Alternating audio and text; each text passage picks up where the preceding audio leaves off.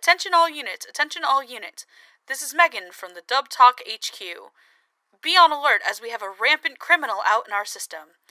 They may be using strong language that may not be suitable for all audiences, so officers' discretion is advised.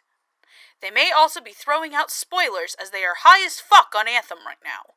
So, I think their mutation may have messed things up, and if you are afraid of spoilers for up to episode 4 of Double Decker, uh, come back and see us at another time, or maybe take a different case. And finally, uh, remember whatever you say can be used in a court of law, so it reflects you and not the rest of us here at Dub Talk HQ as a whole. Uh, that being said, uh, since I have the mic, yeah, uh, a couple of y'all are nasty, and our locker room looks awful. I think I found a live goat in Hardy's locker. Uh, I don't even want to know what type of body pillow Andrew's got in there. And yeah. Yeah, uh, guys, I found a full on sandwich in one of your lockers. Uh, that being said, uh, I guess enjoy the show and y'all nasty.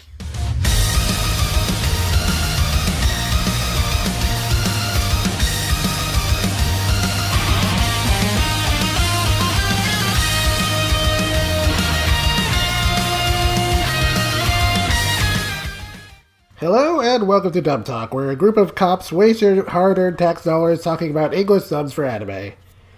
I go by the codename Jet, and tonight I'm joined by Agent Kulinera 2,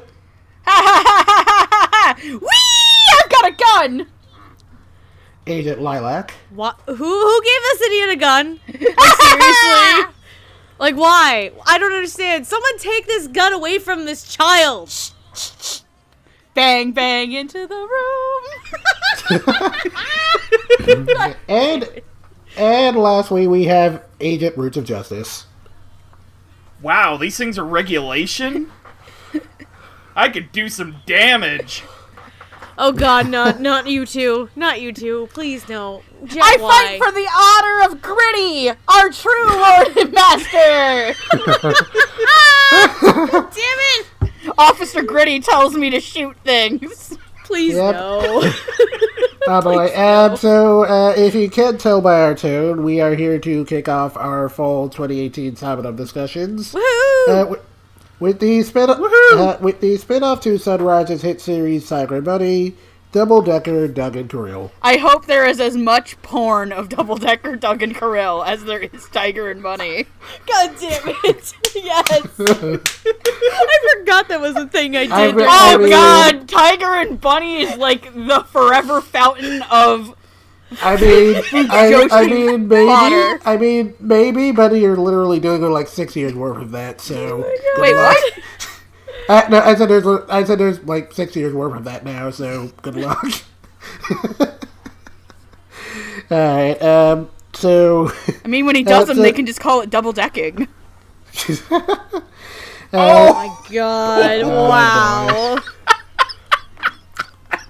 I'm gonna read. I'm gonna read. Where's my haik- haikus? I'm gonna read the wonderful haiku that I made for this and talk about the different fucking sandwiches again. I'm I sorry. know. I know. Roots and Megan have no idea what the fuck I'm talking about. What? I have vague knowledge of what's to come. so, because because the plan is at the time recording this, the plan is to start hinting at the. See the, the the stuff we're covering this season. So I made haikus for every single series that we're covering. So here's double deckers, okay? Cheesecake, lobster roll, patty melt, chili burger, BLT, and hero. I don't get it. Ah, hero. Ah, Sandwiches. Yeah, they're sandwiches. You know. Jet gave me the idea when we before we were recording Higurashi the other Oh. night. I'm like, yeah. Is it bad that whenever you said I have haikus to write, I thought you said I have haikus to write? I almost keep saying haiku all the time now. I'm like, what the fuck? anyway, Jack. We have all been tainted. Damn you, volleyballing boys! Okay, uh, so we should probably get to describing what we're actually talking about. Yes, we should. Uh, so, going off the synopsis by Funimation, uh, Kirill of Vubril. God, I'm never going to be able to pronounce that last name correctly. Uh, Neither it's just an average. yeah, is just an average detective looking to prove his worth as a hero. Uh, but when he meets up with Doug Billingham of the 7 unit, he gets a chance to show his stuff. Literally. the other two will work closely together to face users of the deadly drug Anthem and protect the city state of Lisvalletta. Can his veteran rookie team clean up the streets, or are they bound to make more of a mess? Yeah, he. Sh- yeah, that's yeah, Kirill showed a bunch of people something in episode one. Oh boy. yeah. Okay, uh, now I kind of know this already, obviously, but for the sake of any uh, potential first-time viewers here, uh, what is everyone's familiarity with Tiger and Bunny? Gee, I wonder, Jet. Huh. I'm the only person who actually has to explain why the fuck she's here. um, In case you guys, in case you can't tell, guys, if you watch the classics episode for Tiger and Bunny, three out of the four of us were on the fucking episode. I'm here because I've watched at least half of Tiger and Bunny in the Japanese, but I'm also a raging Fujoshi, therefore my qualifications speak for themselves. Yeah, Facts. Yeah, so, yeah, she barely made it into the club. Congratulations. Congratulations! I've seen Barnaby do things to Kotetsu. yes, Cannot Kotetsu. Kotetsu is not on top a lot. I'm sorry, y'all. no, of course he's not. We're talking about the logistics of this right now. Yep. That man is too much of a disaster to ever be on top. Okay, look, let's just place it out here right now. Kirill is God damn it! Kirill, Kirill is too stupid to have sex, in my opinion. I think He he honestly would, is. honestly, I feel like he would get into the moment and then just fuck it up. He would. He honestly would fuck it up. He would fuck it up. Um, Kirill asks what color the Pink Panther is.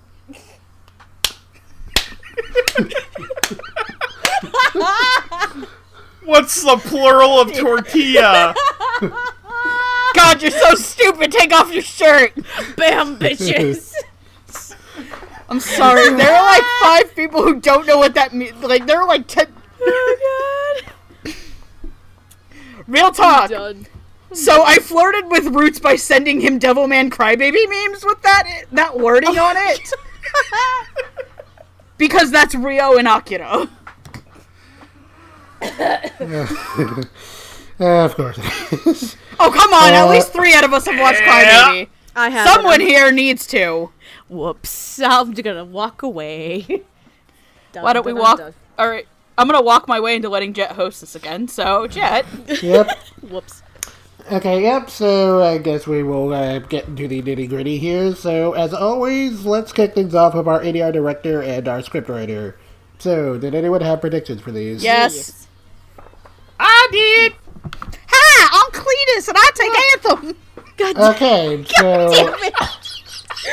so- okay, so. We're in for a fun uh, night, guys. Okay, so, Megan, would you like to go first? sure, why the fuck not? Uh, so I had two director predictions and two writing predictions. Um, one of my director predictions uh, is because this person said that a show he was working on, he already had the materials for. And when I learned that Double Decker was going to be a uh, same day simuldub, um, we I think originally thought it was going to be longer than it was. Like the first three episodes were same day for this, and then four got delayed about a week. So originally, I thought one of my directors was going to be Clifford Chapin, um, because of that, and B, I felt like this was a show that mixed a little bit of drama and comedy. Uh, I obviously did not know of other things for an episode I'm not on, but for a show I am immensely enjoying and enjoying the dub of.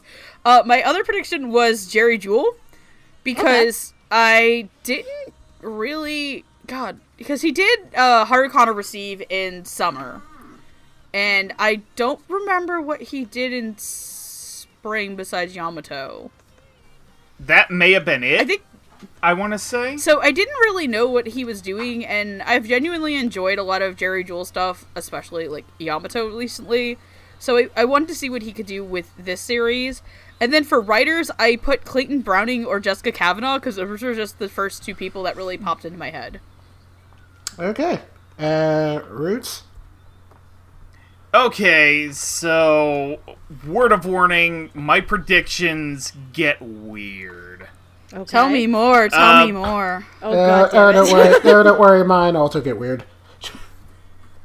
Um, I had done mine under the assumption that Funimation might account for the event of crossing over into Tiger and Bunny somehow. Okay. So I didn't actually predict Funimation themselves would be dubbing this. I I had assumed it would be moved to like Okratron or something like that. So my director prediction was Ian Sinclair. Interesting. Okay. And as for scripts, because it was, it was kind of a buddy cop comedy. I had thought either Jared Hedges or Clint Bickham. Huh, I mean, okay. Um, Steph. Okay, so there are two things I did with my because I have three for each year. Uh, there are two things I did specifically with my director predictions. Um, I took into consideration that considering Double Decker is a Sunrise series, that it's probably one of the bigger ones that are that's going to be probably very popular this season. Uh, my first two predictions for director um, were directors that hands down I know who who would be capable of pulling this one off. Those being Mike McFarland and Clifford Chapin. My third choice, though, I decided, you know what?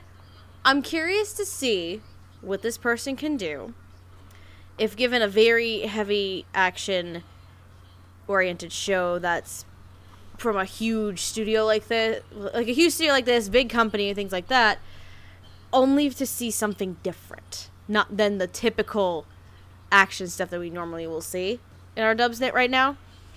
I actually had Kyle Phillips as my third choice. Okay, that's fair. Uh, writer wise, I went with three writers who I've either seen write similar for similar shows before, or who I would be very curious to see write for this kind of show.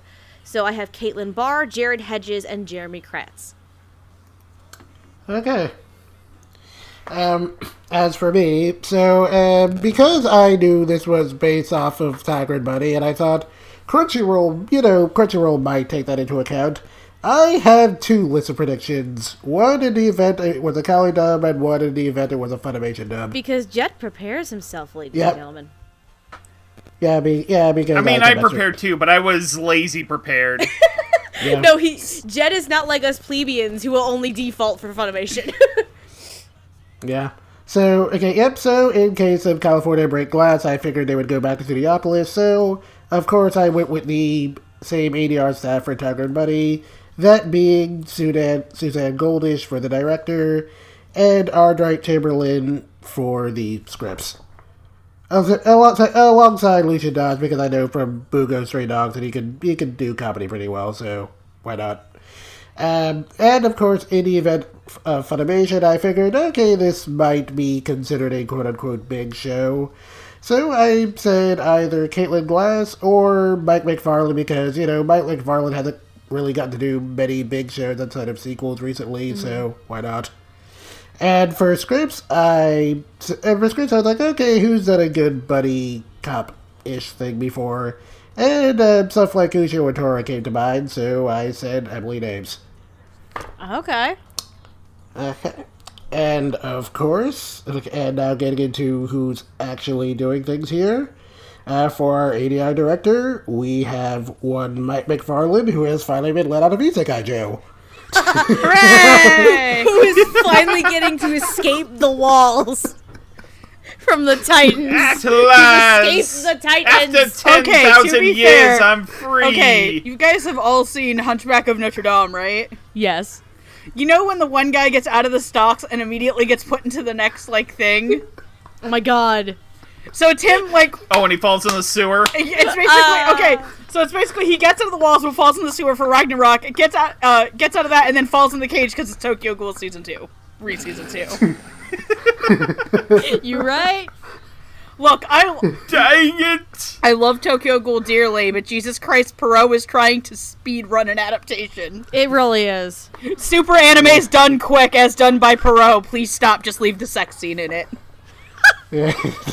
I want an entire episode dedicated to Kaneki and Touka fucking, just like in the Hello, manga. Oh I'm my s- god.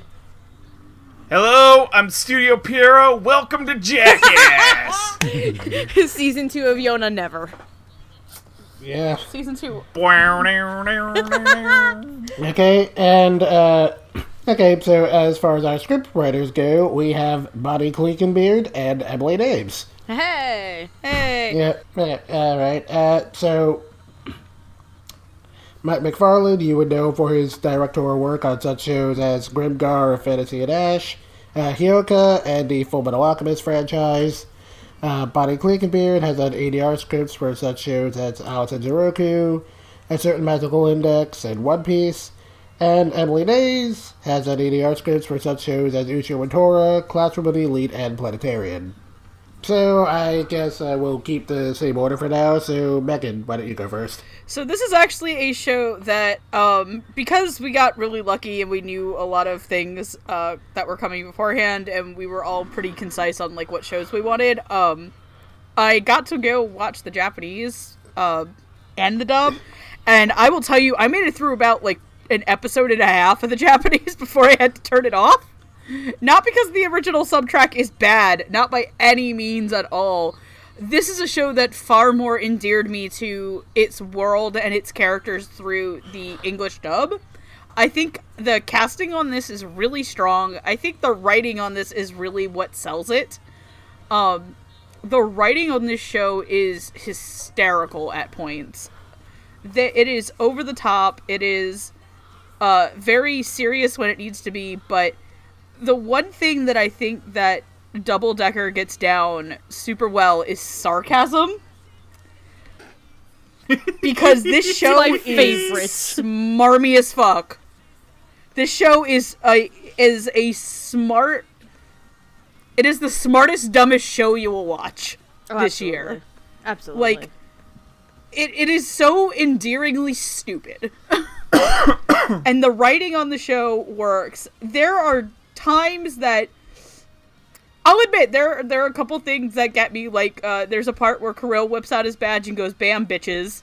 that was um, I wrote that down. I love that. I love it, but like normally in, any other case I don't feel like that would work. Like if this was like for example, if uh to- if uh, Kaneki and Tokyo Ghoul just whipped out his Kagune and just went bam bitches, it would not work. You're right. It wouldn't actually. It wouldn't work, but it works in this show because Kirill is a fucking moron. Um He's he's a big very good dumb boy and I will unfortunately read a Discord message that I typed out to a group of people because Andrew would be remorsed if I didn't. what Um, did you do? I'll read it when we get to Kirill. Roots knows exactly what it is. Oh God. Oh boy. Roots and Jet, Roots and Jet will know the specific thing that I'm talking about, especially based on the K thirst buffet. Oh Um, God. But I, I Ugh. but I really do enjoy the dub of the show. Like it's, I don't want to say it's one of the best of the year. It is certainly one of the stronger things that endeared me to its first episode. Um, I will not say it's the strongest one of the season. If if I'm gonna be completely honest, uh, only because I'm not on the episode. My current strongest dub simuldub premiere for Funimation has been Gridman. Okay. Like, like I haven't even started Gridman. I need to fix this that. is really here's my thing this is really solid but it's also something that like even when this was airing like the same day as the japanese i wasn't rushing to come and watch double decker like i was i like i do watch gridman uh, but i think the writing and the directing is really solid um I, I I very much appreciate also the casting of all the women in the show. Yes. Um, there's one choice I feel like it's a little bit obvious, but if that's the only obvious choice, especially for the female characters of this show, I am completely okay with it because she sells it. And I don't think that character would work without that actress there. So, that being said, I'm going to pass it on to uh, either Lilac or Roots. I think it was Roots. Oh, go on, honey. All right. Um, you know the two things I look for in a dub script. I say those two words like every episode. Hustle and Snap flow. and banner. Shut up, Megan. Snap and banner, and like Tiger and Bunny, this show has it in spades. Not only that, it's got a bit of a mouth to it. Oh my god. Shut your mouth. That's a that's an Like- understatement there, Roots. like Megan nailed it on the head that this this show has a sense of sarcasm to it. That's like in terms of anime, that is like really refreshing. Cause it's really hard to do right. And um direction was done really well. I I have to agree that the casting was really spot on that we'll be getting to over the course of the episode and not only the characters that we're going to be dealing with today, but just in general, a lot of the smaller character mm-hmm. castings were really spot on. Oh fuck, we forgot to talk about the narrator. Let's bring him up now. the narrator. Oh lord. Oh boy, the narrator. It's great. Unfortunately, we're not talking about the narrator, but the narrator is great. Shout out to you, Chris Guerrero. Chris Guerrero, we thank you for your service.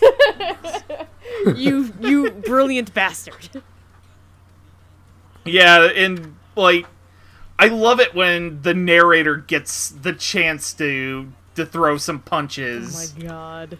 Like like Tonegawa, for example. Yeah. Like like David Wald is the narrator in Tonegawa. That was really really great, and like Chris Guerrero here, just he gets to be as sarcastic as the show is, and it's wonderful. But back Yeah. to the He pretty much does exist in Dunk on Kirill.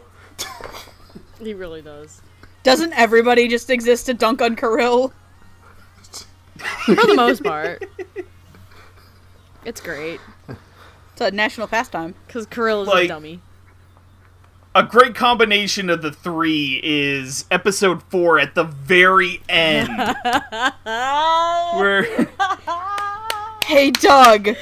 it's just I don't know if you know it's this, just but Yuri's an actual robot. You don't say. Oh my god, don't tell anybody. It's public knowledge that Yuri is actually a robot. What? But Doug's an asshole. but Doug is a, I, he's an asshole.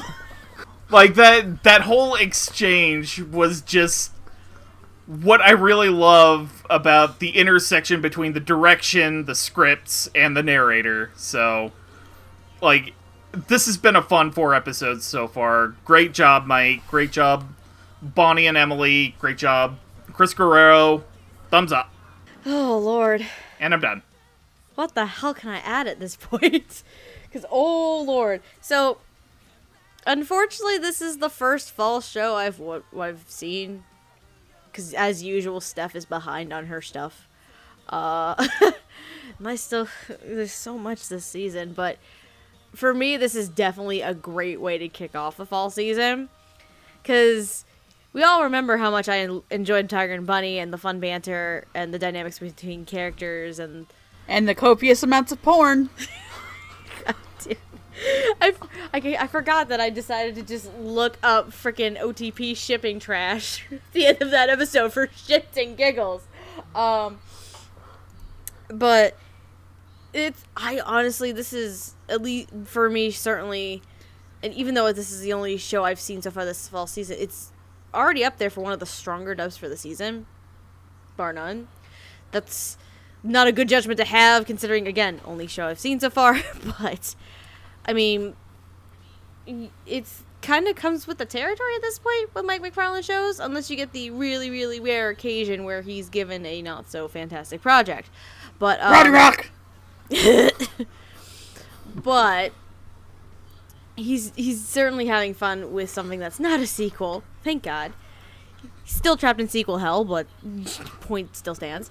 Um, the I, I just love I love the character dynamics and performances because it's Mike is doing a, a good amount of out of the box casting for some of these characters, which is fantastic. Especially when we talk about Max a little bit later. Like Max, as far as I'm aware of, is a relative unknown. If I'm right, but we'll get to her in a while.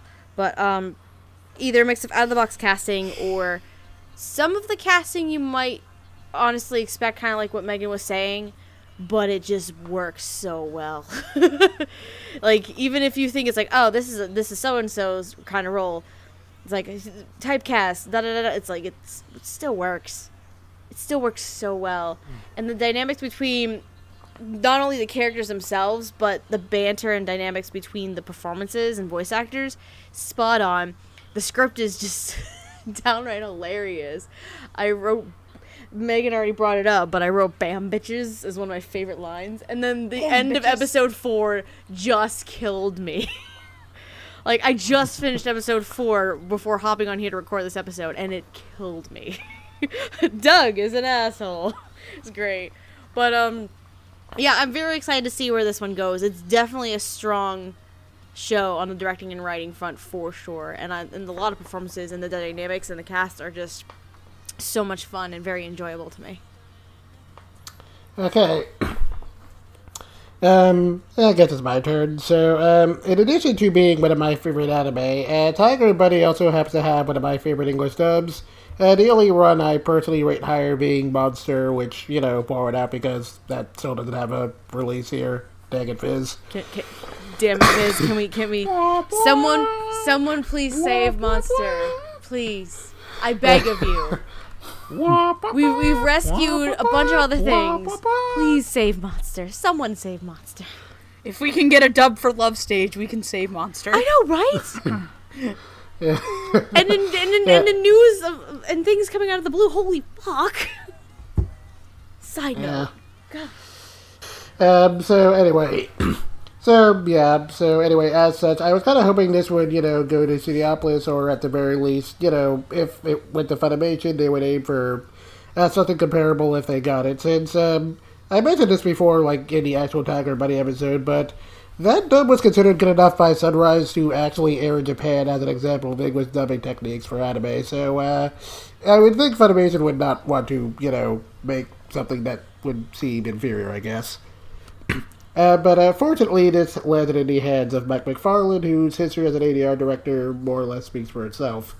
I mean, of course, it's been a little while since he was headed, you know, a potentially big show outside of, you know, franchise sequels. Uh, but he's still pretty great at what he does. Uh, the direction here is really solid, and honestly, pretty much all the performances here sound great, including some of the ones that I was a little, you know, maybe a little bit more skeptical on when I first saw the cast list. Uh, he has a particularly good eye for daily comedic timing, and, you know, while he's no stranger to comedies either, I'm a little less familiar with his work in that area compared to, you know, like the bigger stuff he's worked on. Um, so for my first serious foray into what he's like on that end, I'm pretty impressed. Uh, as for the script, uh, it's interesting because, uh, generally speaking, I mean, well, generally speaking, if you've heard me talk about scripts, I usually prefer stuff to stick close to the Japanese script wherever it can. Um, but, you know, if you're going to be have something on the looser end, the adapted script for Tiger and Bunny's dub was uh, basically kind of my ideal in that respect. Uh, that uh, the dialogue in that show, you know, kind of puts up enough to feel like something an English speaker would say, but it still, you know, kept everyone in character and never really broke the full context of the show or anything.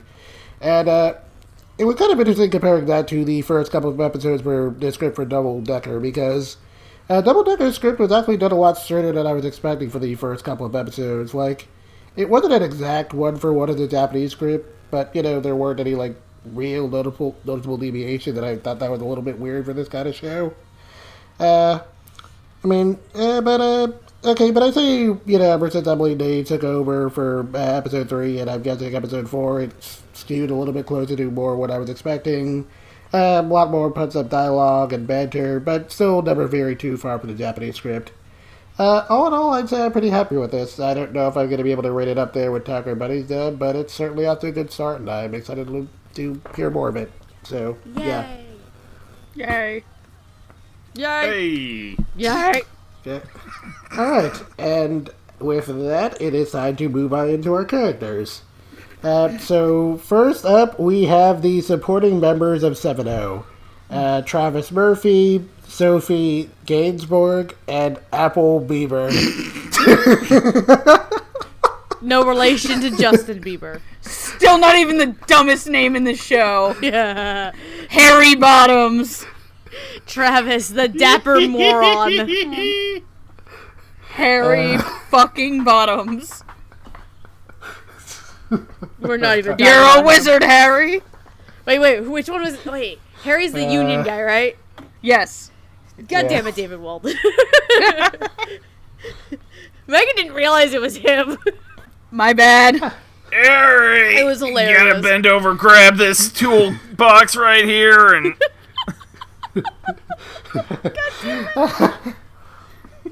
Uh, so anyway, uh, going going into these characters, uh, Travis is, is the director in charge of the Seven-O division who likes nicknaming his subordinates and is stated to be a total idiot. Uh. Sophie, He is an idiot. uh, Sophie, uh, Sophie serves as a correspondent for the team who helps with communication, and Apple Bieber is a scientist who creates. Excuse me, that's maintains Doctor Apple Beaver. Hey, Apple. Yes. Oh, doctor. Doctor. He's 17, mind you. Okay. Yeah, so uh, he is a doctor who creates and maintains the weapons the team uses. So, did anyone have predictions for these three? Yes. Okay, Megan. So, uh, my predictions before being very quickly spoiled on who Apple was before the episode were uh, Damon Mills or Josh Greeley. My predictions for Sophie were uh, Rachel Glass or Laura Woodhull. Uh, spoiler alert: I did these based off of how the characters looked. Um, Same here. Uh, same here. So don't feel bad. and I got something right. Fuck you. I got something right, too. And then I also got two things mixed. I, I got something right, and then I mixed two up, and I got very sad. Um, and then my predictions for Travis were Phil Parsons or Brian Mathis. Okay. Uh, Roots. all right. So going up, up from the bottom. Um, The hairy bottom. bottoms? Bieber was God damn it, stop it. She's not gonna let that go tonight. Nope. Fuck up. All right, so Apple Bieber, I kind of played around with a few different different things here and there. Um, like if if it ended up leaning on the Texas side, I was thinking more of a Micah Solusod, and if it leaned more California, I was thinking more Kyle McCarley. Okay. Thankfully, that's the only one I only. that's the only one I had to split. But uh, for Sophie, I had Sarah Wiedenhaft and Travis Murphy. Like I couldn't think of anyone better to do it than Keith Silverstein. Ooh. I can hear it. Damn. Shit. that would have been amazing. Oh, that's me, isn't it? Oh, shit. Yeah. I'm Yeah. not paying, Yep. I'm not paying attention. My bad. Okay. Apple, Sophie, Travis. Where are they? Right there. So, my predictions for Apple. I, I ended up with three for Apple, two for Sophie, and three for Travis.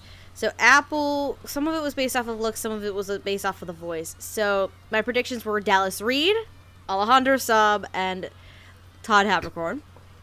Time in, time out really quick. Did you pick Dallas Reid so that he can also redeem another Japanese performance into watchability? I'm sorry, I hate I hate Apple sub voice so much. No, I hate I it didn't. I didn't so think of that. much. I didn't think of that. I just based it partially on the looks and the personality of the character. In all honesty, I'm sorry if you like the tra- the Seiyu for Apple is probably a very nice person, but it was like Asta Japanese Asta all over again for me. anyway, time And in. no, it's not the same guy. I looked it up. and time in. Yes. Okay. Uh, and then for Sophie, my two predictions based on what little I know or have seen of the character, I have Bryn Apprill and Jad Saxton. And then as Travis. Uh, so they're all probably very obvious because Travis has a very interesting idiotic charm to him. Emphasis on the idiotic. Um, and also kind of maybe like a little bit man, burly man. So Chris Sabat was actually my first choice on this one. Then I also added Kent Williams and Ian Sinclair to them. Okay. Um. So as for me, uh, let me check, double check my list. So in the event of Studiopolis Break Glass, uh, for Apple, I also did my predictions based off of the character design. So I said Chris Hackney because for some reason I assumed Apple was going to maybe be have a voice on the slightly deeper end of uh, Pretty Boy. So Boy, were you wrong. yes, I was very, very wrong. The, the say you alone, it's like, what the fuck happened? Yeah, and yeah, and then okay, and then in the event of Funimation, I had Clifford Chapin down. Uh, for uh, for Sophie, if the in the event of Minneapolis, I said Erica Mendez. Okay. For Funimation, I said Brittney Karbowski. And then for Travis, if Cineopolis, I said Ray Chase.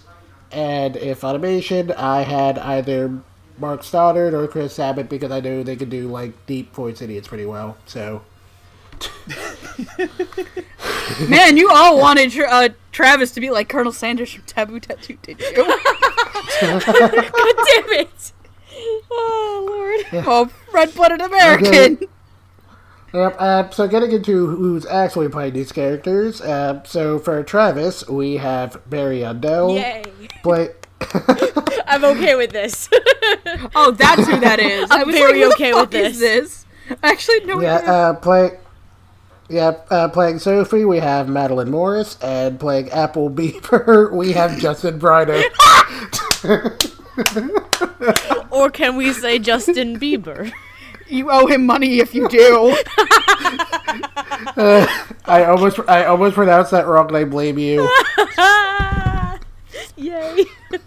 I, I'm not, I don't apologize for anything. I apologize for nothing. Uh, of course you don't. Uh, I've infected Steph with my gremlin. Okay.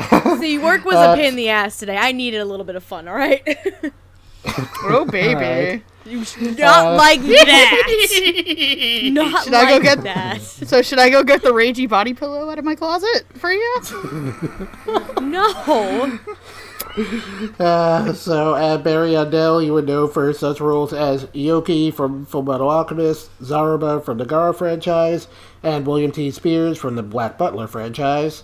Uh, Madeleine Morris has done such work as Akona Aino from Love Tyrant, Hotaru Hoshikawa from New Game, and Frederica Greenhill from Legend of Galactic Heroes, Die Neue These. Hell yeah, Frederica Greenhill.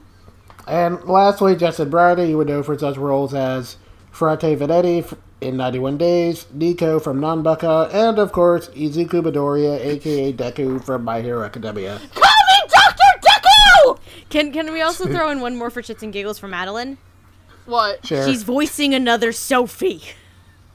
Oh my god, no! Garo oh. vanishing line. So this is what happened after to Sophie after Vanishing Line.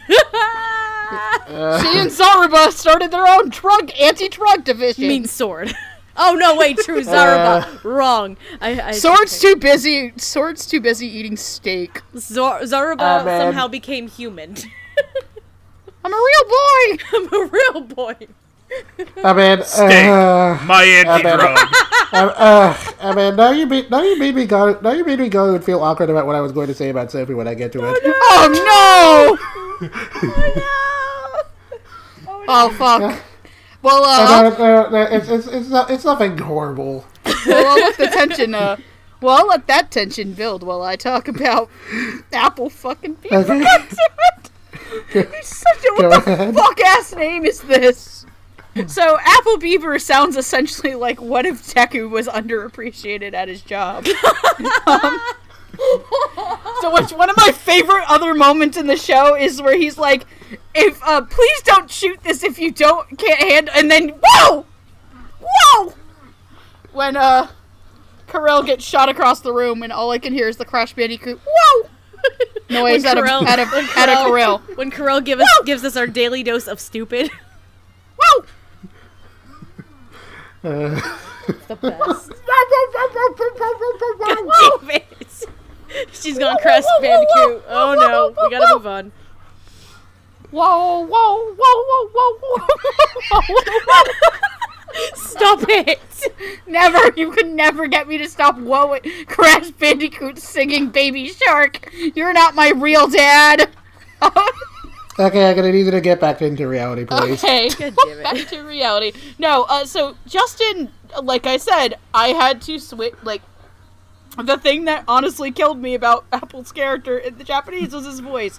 So at first, when Justin started yelling at everybody, I was like, "Oh God, here we fucking go." Um, but it was it was more endearing to me. I think because it wasn't a language that I can understand, and I feel like. Uh, and this is a thing that I learned following a writer on Twitter was sometimes when characters have really over the top doofy voices, it's probably mandated by the Japanese because that's what they're doing in the Japanese anyway. Um, so I felt like when he has the comp- uh, the conversation about Doug's old partner uh, with Kirill, um, it really helped the performance to me. I don't think Apple's in the show enough as of right now for me to make a, a, a proper judgment. So I hope he shows up more. But I think Justin laid a good base. Uh, I could not tell. I could not tell that was Madeleine Morris as Sophie. I legitimately couldn't. I was like, who the fuck is this? So, uh, but I liked it. It was soft spoken. It was cute. It was also a little conniving. Um, especially when uh, Pink St- Pink uh, goes to the bar Oh yeah. and it's like I borrowed a little money from the boss, and and Travis is like, Sophie, did you swipe my wallet again? She goes, no, and just gives him this look, and he's like, oh okay then. And I also think that, God, I love Barry Yandell and like everything he's in usually. Uh, I'm pretty sure. I think Barry Yandell is my favorite drunk sword. I think he's one of my drunk swords. Maybe. Um, I, I think he's I think he's Jirotachi. I'm pretty sure he's Jirotachi. Um, just put it in the comments. Yes, Megan, he's a fucking sword. So I I couldn't tell who it was either. Like everybody else, I could tell this is this actor. For the rest of the cast on, I know who who is who. Um, but okay, except for maybe Robot and Boxer because I'm not familiar with Boxer's actress at all. Um, but Travis is so into his dumbness. And that's like my favorite part of Barry Yandell playing Travis. Is that Travis Travis is so dumb that I don't think Travis knows he's dumb. No, no. Remember that whole thing in episode two? This guy is an idiot, but it's okay because this one is also an idiot. So an idiot. Schrodinger's stupid. I am so Smart. smart. I am so smart. S-M-R-T. I mean S-M-A-R-T. and Roots is a smart. Oh god, I love tasteful Simpsons jokes. But no, I really I really enjoy them. Um I will say that I really actually want to hear uh more of Maddie Morris's Sophie before making more of a call on the character because I don't think that she's talked much other than being dispatch. And the only kind of moment that we have seeing her as a character outside of um being dispatched is when she's she's like, "Yeah, I stole your wallet. What are you going to do about it, bitch?" kind of moment. But that's done almost all through facial expressions and not really voice. So I, I do want to see more of the character first. Uh, but go ahead, Roos. Okay. Um, yeah, I think I'll get Sophie out of the way first because she really didn't have much to do in the first four episodes, other than the, uh, other than really the the stealing the wallet scene. I I do like that she kind of gave that sort of a, a playful edge. But yeah, I I'm gonna have to wait for a few more episodes to make a, a full opinion. Uh, Justin Briner as Apple Bieber. that name will never not be funny. It's Doctor. Uh, in any case, I really like that. Like Justin Briner played him young, but also he has sort of this two weeks away from retirement, and you there, you right there, are going to be the end of me.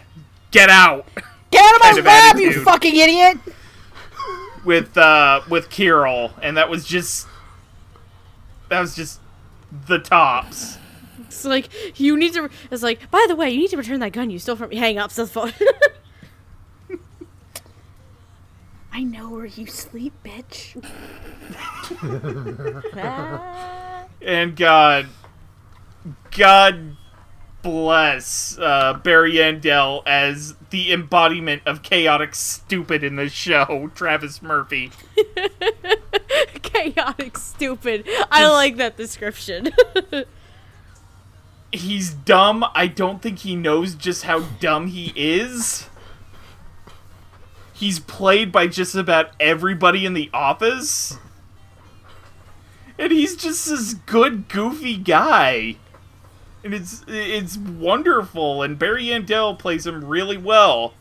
It's a refreshing change of pace from the other things Barry Yandell is doing this season, and like it, it's it's wonderful. It, I don't think I've been able to hear him be this funny since maybe One Piece.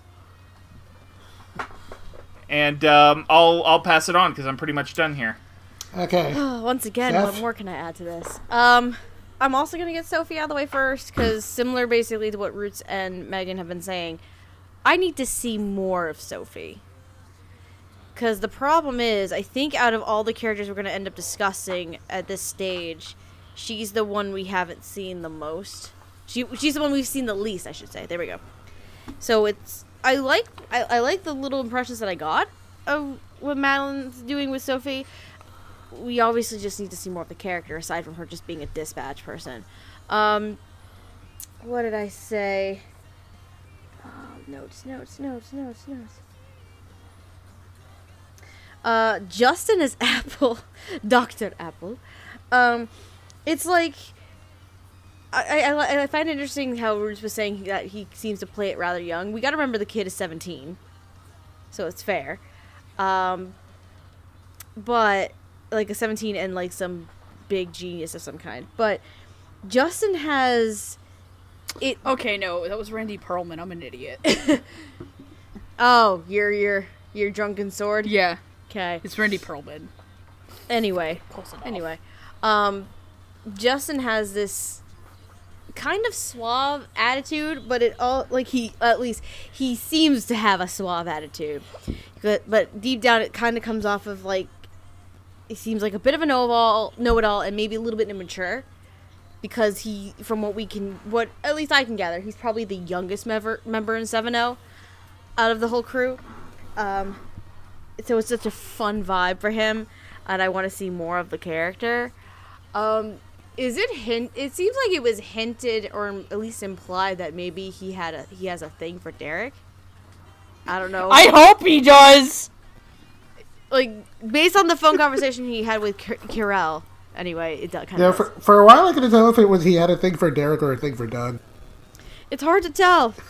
It's hard to tell, but um, and then Travis. I think Steph just also in our chat just got her, our, her first introduction of what the fuck gritty is.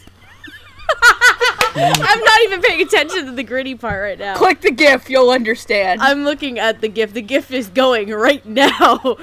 That's gritty. what the fuck is this? Gritty. Oh Lord Almighty. Anyway, He's I- our lord. The greatest thing to happen to hockey. Anyway, Travis. Travis and Barry Yandell. Oh my god. Uh, Barry Barry Yandell as Travis also has a fun charm and charisma to him.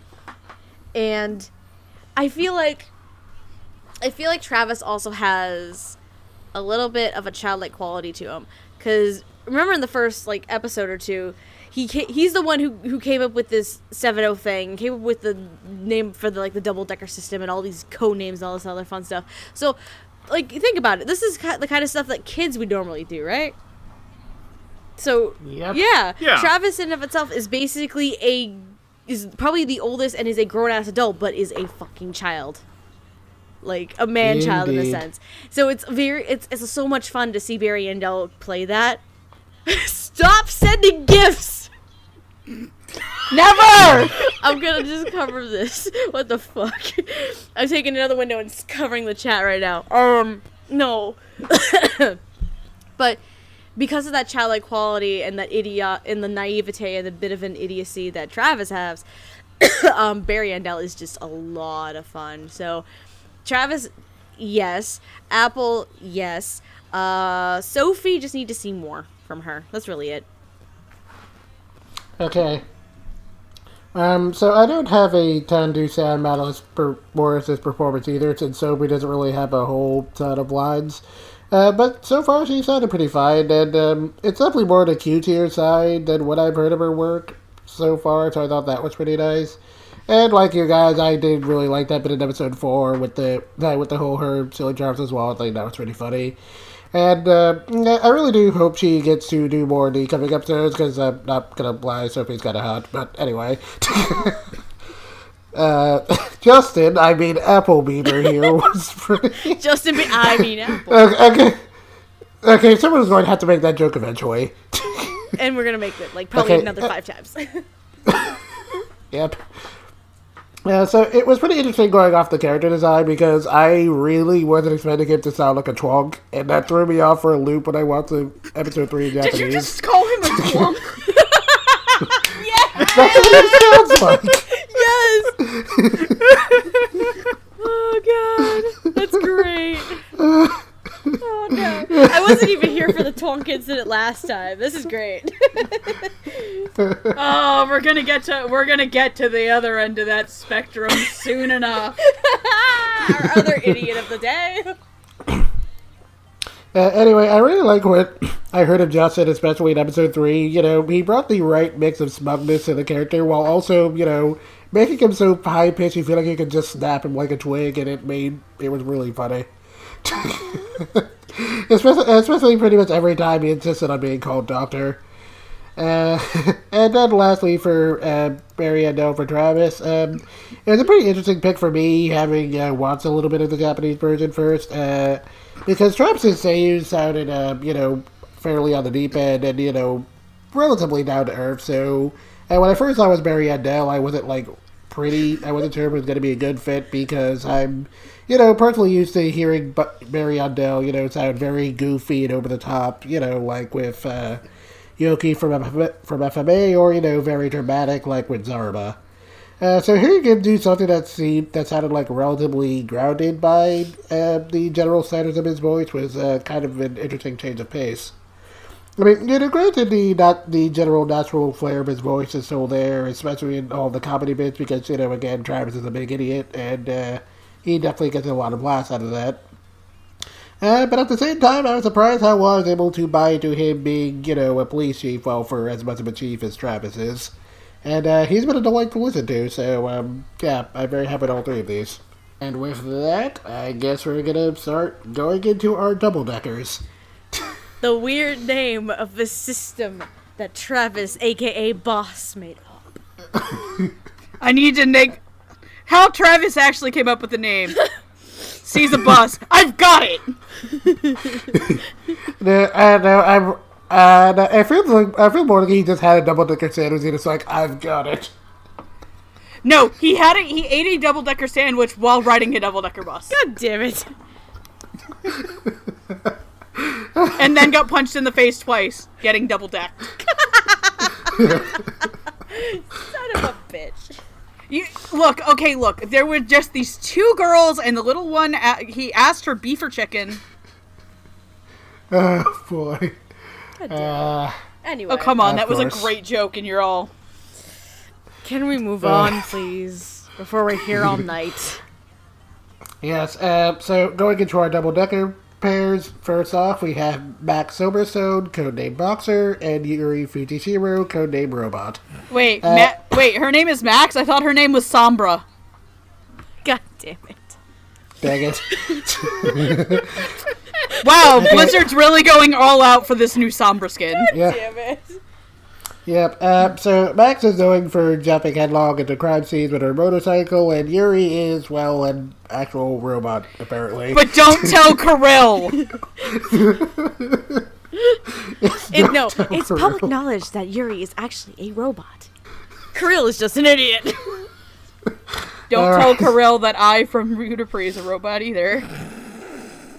Doug, I Doug, I think that Idol is a robot. I don't have the evidence yet, but I, I really, really, really want really cute fan art of Yuri and Ai just chilling out and doing robot things. oh, that would actually be cute. Like no, like oh no, like they're having like their little tea and like Max and Reiji are just doing dumb shit in the background. Okay, uh, For as we all know, that Ai's boyfriend is Reiji. Uh, uh, uh, likewise, I'm uh, pretty sure Max and Yuri are girlfriends, but I guess we'll see how that goes.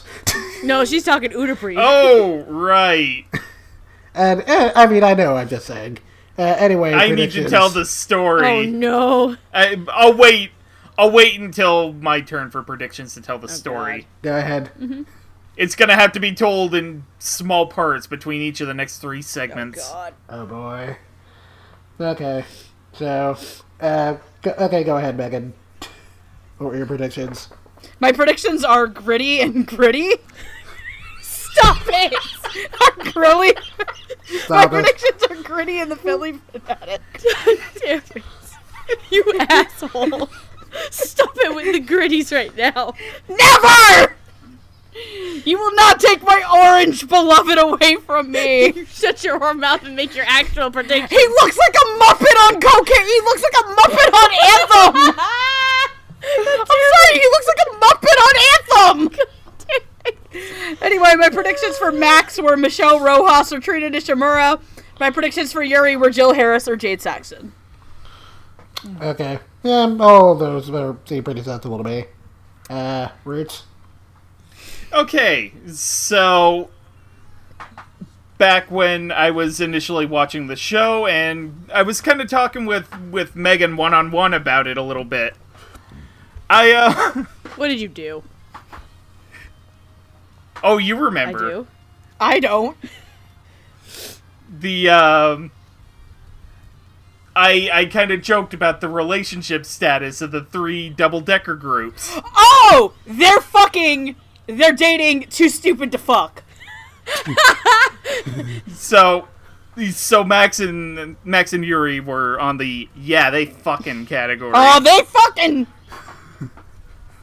But um, in any case, um, for for Max, I really didn't know what to do with her, so I like I honestly thought the the Michiko route and Big Girl Monica, Really? Okay. Let's. and um, and there's another interesting little twist I did for the for the three double decker groups for my predictions. Um, one of them is a Texas-based actor, and the other is L.A. Good Lord Almighty, honey, why do you have to make everything into a clever riddle like some freaking fantasy thing? And um uh for Yuri I had oh, who is it? Um I want to say it was Erica Lindbeck. I would have put her as boxer if anybody. Or wait, was it was it Erica Lindbeck or Harlacher? My my notes are kind of weird and scattered. Did you forget to put an, a letter next to an Erica? I might have. It's okay, we all make mistakes. Yeah, don't feel bad, we've all done it at least once. I did that with a Kyle once, and let's see where that got me. yes. You I got my Ericas mixed up. I'm sorry. too many I'm Ericas. sorry. Too many Ericas. And now there's a fourth one, apparently. Oh god. Too many gritties. Stop it. Uh, Stop it. Okay, uh, Steph, Okay. what are your predictions? I had three for each. Uh, Max was actually the harder of the two for me to predict, uh, so I'm going to start with Yuri. Uh, I went with Natalie Hoover, Lindsay Seidel, and Dani Chambers. And for Max, uh, again, it took me a little bit to try and think of some ideas for her, but I ended up going with Dawn Bennett, Morgan Garrett, and Marissa Lenti. Okay. Well, these sound pretty fair. Um, as for me, so I did my predictions based off of the character designs. And uh, looking at Max's character design, I thought, for some reason, I thought she was going to sound, you know, very on the butch side. So I was thinking, as I was thinking in terms of women who could do gruff voices pretty well. Uh, so I said in the event of Studiopolis, I said Carrie Carradine. And uh, in the event of Funimation, I said either Dawn Bennett or Trinity Tsumura. And uh, as for Yuri, uh, in the event of Studiopolis, I said Veronica Taylor, uh, because I just want to hear Veronica Taylor in things. Don't judge me. And uh, uh, in the event of Funimation, I said either Emily Neves, because she was my scriptwriter prediction, and I figured she might be in the show somewhere, and also Dani Chambers. Nice. Yeah, because I was, I was like, let's give Dani Chambers something different and fun to play with. So And so- yeah, I thought yeah, I thought it might be interesting to see Dani Chambers, you know, maybe try a comedy. Yeah. Uh, okay, uh, now getting into who's actually playing these characters. Uh, playing Max, we have Beth Lipton, and for Yuri, we have Brittany Lauda. I'm so mad at myself for one reason, but go on. Okay, now uh, this is Beth Lipton's first named role, but uh, you may have also heard her in interviews with Monster Girls, 18 If, and Handshakers. The the show that shall not be named. I'm sorry, those were the only shows on the list. Yeah. I had no choice. Again, rel- relative, like basically an unknown here. Yeah. Yes, uh, yes, yes, and unknown for us. I mean, she might have like Sage. Uh, she might have Sage experience or something, but as, as far as anime is concerned, this is her first named role. Uh, Brittany Lauda, on the other hand, is no stranger to this podcast, and you may have also heard her as Camelot in Holy Night, Anzu Shiragane in Castle Castletown Dandelion, and Ichigo in Darling in the Franxx. Who did nothing wrong? Yeah, she did absolutely nothing wrong, you morons.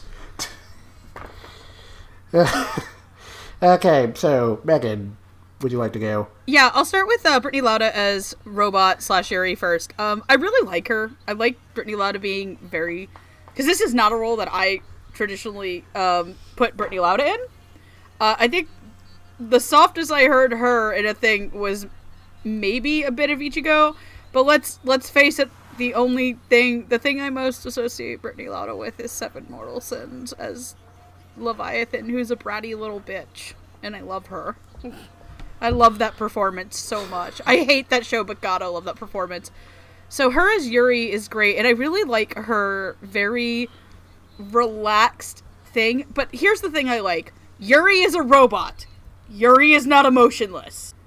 Like Yeah. that is a, a, a really hard line that some people do not get. Like, like even that's that's like the one like Steph will understand this, and I, I'm bringing up Utapri because this is another series where a person has to play a robot Yeah. who is obviously not like, hello, may I take your order? I am Microsoft Sam in a human form. Um, because if you've never watched Utapri, um, which unfortunately has no dub, and I wish it did, um, It'd be so much fun. uh, I'm using this to explain this because as much as I also really want to talk about Yuri, Yuri and and Max have only gotten to do most of their stuff in episode four, and even then it was more di- uh, Pink and Rookie as a focus of the episode more than them. Uh, so I'm using Utapri to explain how I feel about the snippets I've heard at Brittany Lauda as uh, Yuri. Is this? If you've never, ever, ever watched Utano Prince Sama, first of all, one, do it because it's the best. It's the stupidest four seasons of anything you'll ever watch, and it's infinitely entertaining. yes. The second thing is this. Um, Ao- Aoi Shouta, who, if you've watched Pop Team Epic, you will know that is the guy that sends them back in time in episode 12. There's a spoiler warning. um, uh, plays, plays Ai. And as somebody who, who loves Ai very dearly, my favorite thing about Aoi Shoda's performance as Ai is that I don't give a fuck. Ai is very, very snarky Ai is snarky and sassy and savage. So hell, all hell, yes. He is a he's a savage little shitlord, Yes, he is. but he's also a robot. So a lot of people, when I think they they see that this character is a robot, one to one, this character is not allowed to show any emotion. A lot of people, I think, for better or for worse, instantly think of uh, you, how Yuki Nagato is played from Haruhi as the standard of how you play a character who is a robot. She's an alien, but fuck it, she's a fucking robot. Um, tech. I know she's a fucking alien. She's a fucking robot. Just bite, bite me, internet. Come fight me, you fucking Haruhi fans. Oh lord. Um, so I I genuinely think that Brittany gets that down in Yuri. That Yuri is still warm and friendly and an inviting person, but she's also made of metal. Don't tell Kirill. Doug is an asshole. Soul. and so is the narrator. Um, and then Narrator's so sassy. I feel really bad, but I'm blanking on the name for Max's actress. So Beth. Uh, Beth. Beth Lipton. uh, I adore Beth as as Max because I think the way that Jet described uh, how he went off of her personality was my biggest fear that they were going to play her. That just because this character has uh like a the half shaved head and the butch look that everyone thinks that she has to have like a very deep butch voice. That was the hard. That was the hard part with me figuring out who to predict. To which that's why I did I did predict Michelle Rojas and Trina Nishimura because they did have the they did it's not that they did butch voices it's that they potentially might have had just slightly deeper voices for women. Which is a thing that naturally happens because one of my cousins has a deeper voice for a woman and she is uh, she's not like me where I'm like big and wide that's why I have a deeper voice because I have more meat on me.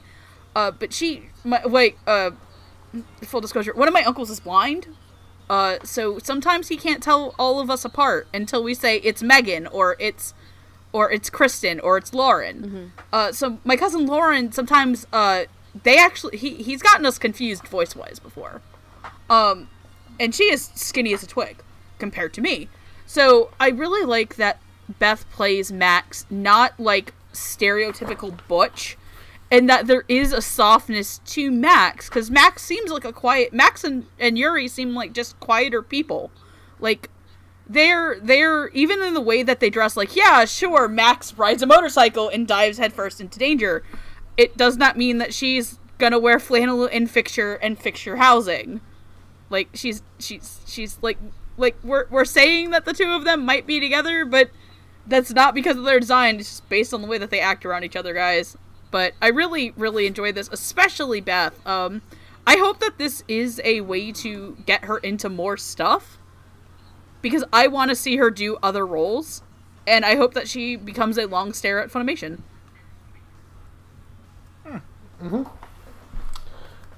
Okay, Roots. I'm sorry, that took forever. That's all right. No, no, don't worry about it. Um, I I really have to agree with uh, with Megan in terms of Max. Like, I'm I'm kind of glad that her voice is gruff, but at the same time, it has a bit of a feminine side to it. Like that was that was a really nice touch. Um, Beth Lipton did a really good job with her, just for the like half of an episode ish between the four that she actually got some speaking screen time for. Um, I like one of the notable lines for me for her was toward the end of episode four when she's coming in to arrest everybody because Yuri has used her robot abilities to take all of these anthem dealers down. And she's just like, Yeah, I knew you could handle it, girl. Like, that to me just kind of epitomized my feelings about the character to a T. And, um, Brittany Lauda as Yuri she's quiet, she's soft spoken, and like Megan said, I really do appreciate that she actually has a bit of a personality to her instead of just, you know, the robot. And even then, like, even beyond the robot, she's not like C3PO, where she's. where she's given this big eccentric personality to make up for the fact that she's, you know, an artificial being. I also like that the show didn't drop it until at the end of episode four. Yeah, that too. That was like great. that was that was a really good reveal. And yeah, Brittany Lauda did a really great job. Uh, Beth Lipton, I would really like to see more of her in more Funimation dubs in the coming months and years. So yeah, good job, you two. Sweet. Um, I'm gonna start with Yuri first and Brittany Lauda, cause like you guys were like you guys were saying, it's it's one of the more quieter roles that we've heard Brittany portray, and the word I use to kind of describe Yuri as a character, she's very unassuming. Because of it, um, she's very quiet. She's kind of, you might think she's in the background, but she's actually more than what she appears to be, in a sense. And I think Brittany plays that very, very well. Uh, would love to see more of her, much, much more of her, um, in the show because it's definitely, it's not only a fun performance, but it's a it's certainly a different kind of role that we've we've seen compared to what we've seen Brittany play before. Um, as for Max and Beth Lipton, this is actually, as of right now, one of my favorite performances in the show. One of my Oh, favorite wow. performances. Um, Okay. yeah, I really, I'm really enjoying it right now. Like, Beth is certainly one of the underdogs in terms of performances in this show, and I feel like, God, what I write? It. She gives a great impression. Um, she's she gives off a great impression as Max to me, and is such an underdog in a cast, and it's like she she's it's not one of those situations where it's a newer actor uh, in a cast with a bunch of very established people and oh she has she's she's the new person. She's it's a little rough for her. No. No. Like it blends so well. She blends so well with the cast that you can't for me you can't really tell that it's a new that she's new relatively new.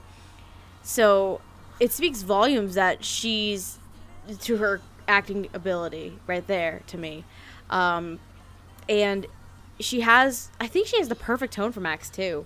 Like because again like megan was saying the fear with max is going too butch considering the, the character design that max has.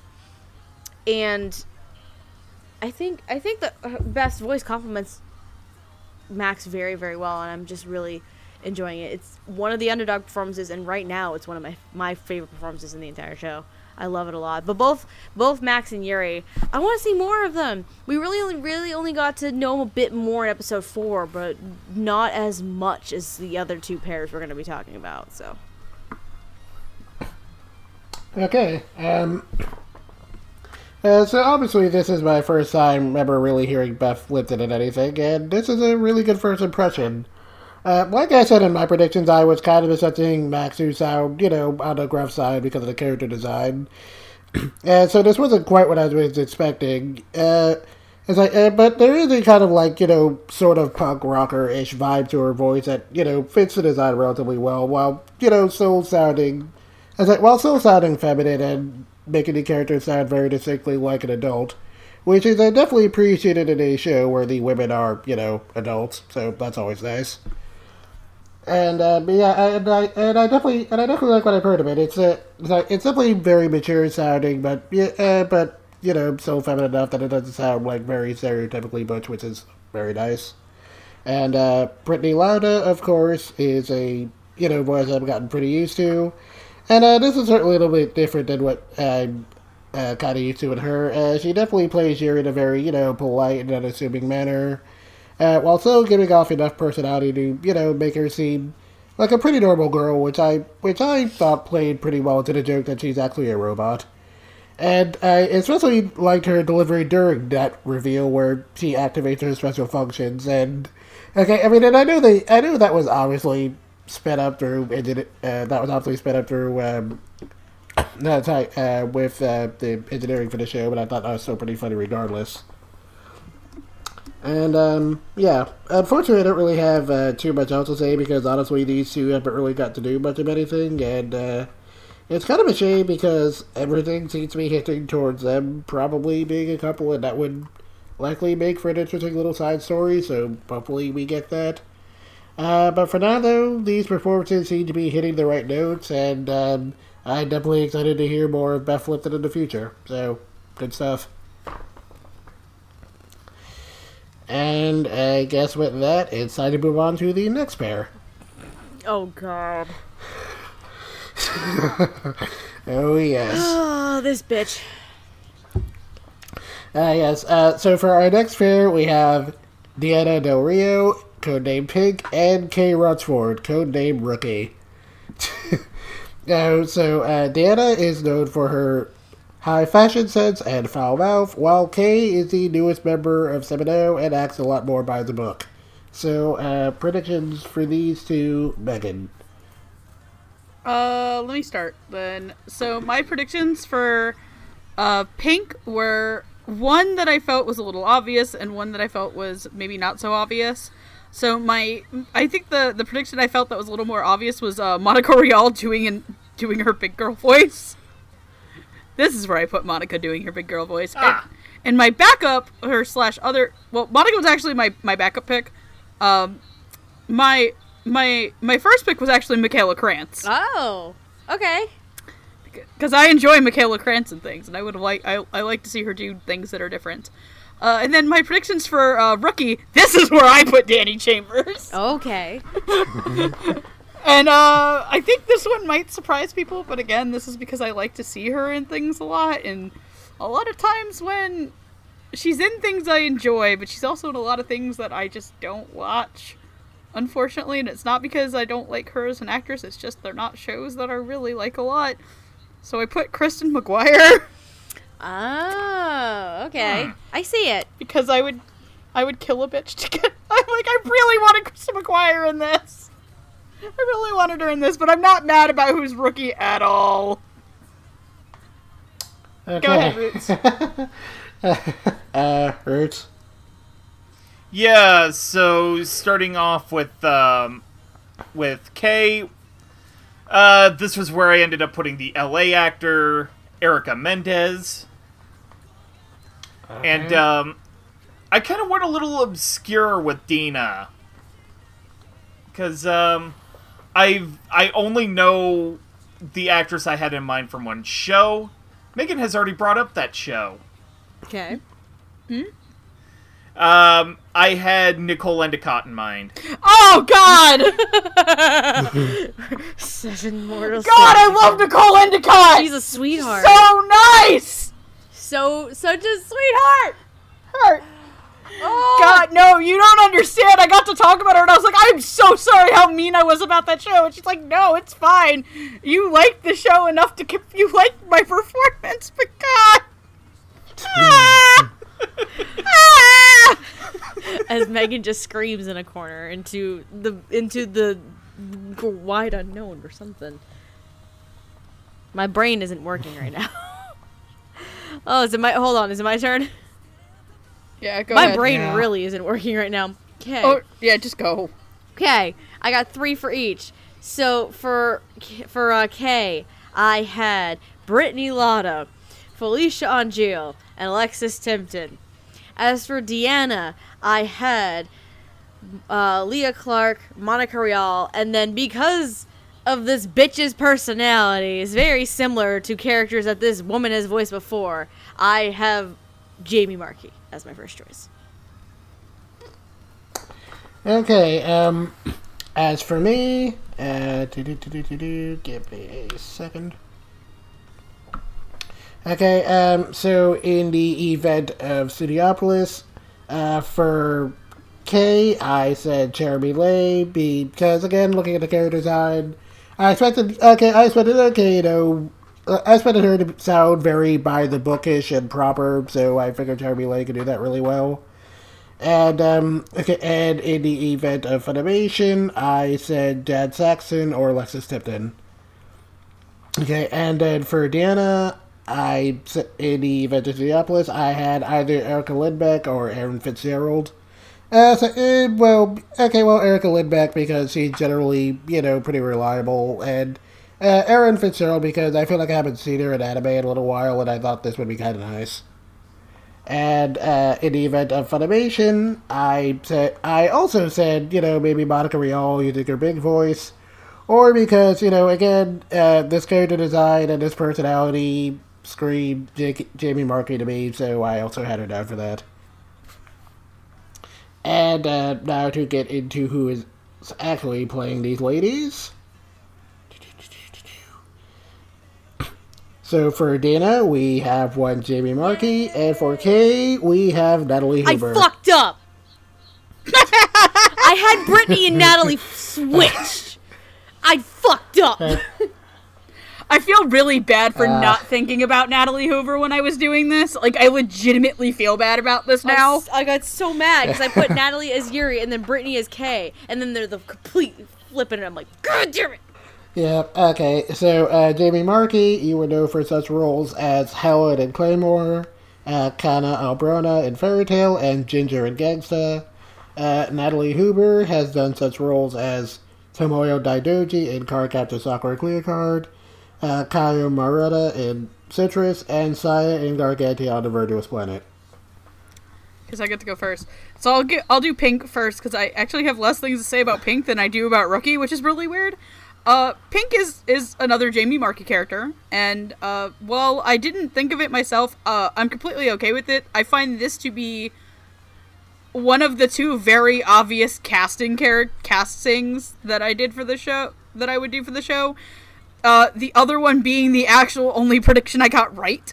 Um, so I, I really liked it. I, I genuinely enjoyed her being angry and stuff. Um, I think one of my favorite lines out of her is, "Can you please bark like a dog for me?" That was the greatest thing. I love that. like I, I I was wondering if she had like a dead sister. It's like no, she had a dog named Kay once, and it's really weird because my my nana's nickname was Kay, because her name is also Catherine spelled with a K.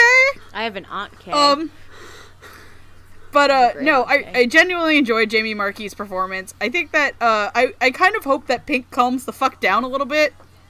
Um, I think that she's almost always constantly yelling, and I don't know what the f- a fucking lip lip licking thing. Oh, what the hell? um, it was great. but man, I love Natalie Hoover's rookie in this show. um, I I like that it is the ex- this is the exact character you would expect Natalie Hoover to play. Like, she's the other kind of I would say a little bit more obvious casting. But here's why here's where I think it works a little bit better. And that is the scene where this girl gets drunk on non-alcoholic beer. Ah! where Kirill is off actually shit faced. And then there's just Natalie like, here's the thing she is! Like and you see this, yelling and you see the subtitle non-alcoholic beer. alcoholic beer. This beer has no alcohol in it. And she's just like and when she's freaking out about the food in episode 3, but the, the alcohol scene in 4 is good and I like that there's this sense of naivete to this whole job thing, and yet she is clearly like one of the smartest people in there. Like bar none, K is K is like the smartest person there. And, and uh, I, I, I always forgot. I always forgot one of my funny things with Kay is that whole bit where Kirill like briefly thought she was into him. That was Phil. Oh yeah, That was great. Where Kirill, where Kirill's like, oh man, she is so aggressive. The narrator, this bitch does not care five shits about Kirill. this girl is a foodie. She's just a foodie. Kirill isn't food. Like, okay, look, Kay is totally the girl that would go to Epcot with a guy for the food and wine festival so that he can give her her plates. Seems like an accurate description. I, I respect Kay. I respect Kay's food game.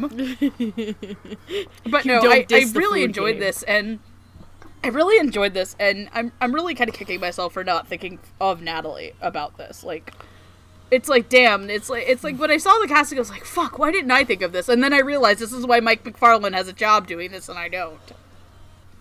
Um, so I'll This pass it on to. Roots. Okay. Um, I I really liked uh, Natalie Hoover as Kay, and like Megan said, the uh, the drunken scene in episode four was like one of my favorite things of of her performance. Also, the, also the foodie thing during the stakeout. But um. Like I, I do like that while she is naive, she is probably one of the most book smart members of the group and that she's it feel uh, it feels like she's going to have to lean on Dina a little bit over the course of the show in order to you know acquire street smarts you know you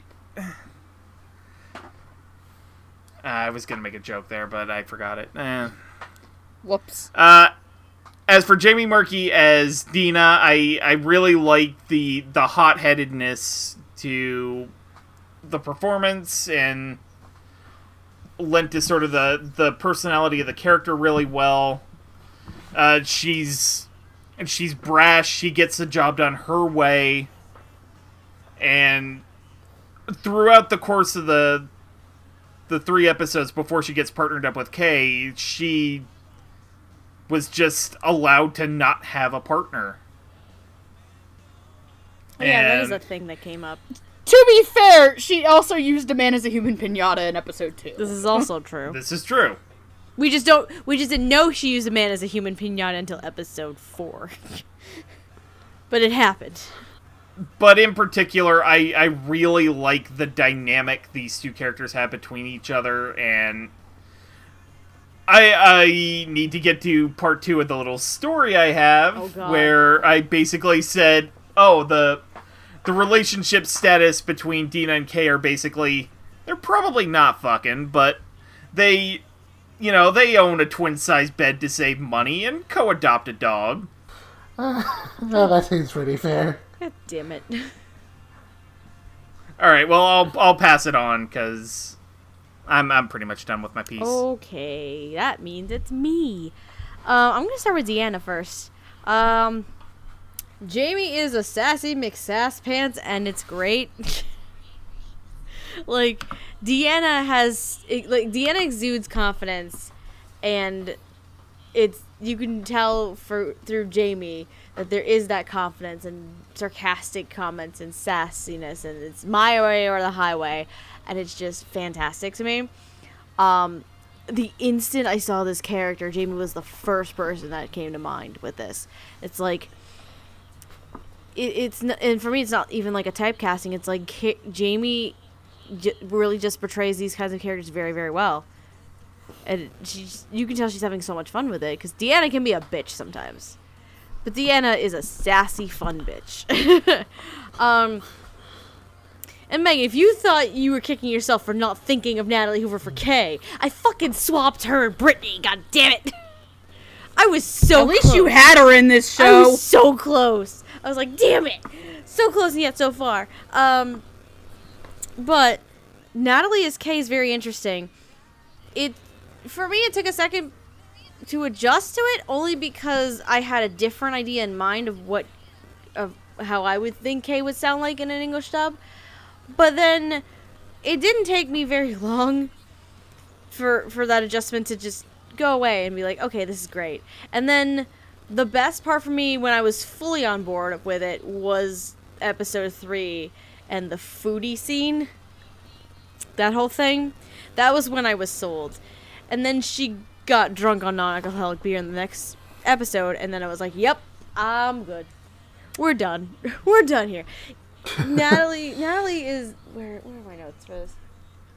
Natalie is just so fucking adorable as Kay. It's so much fun.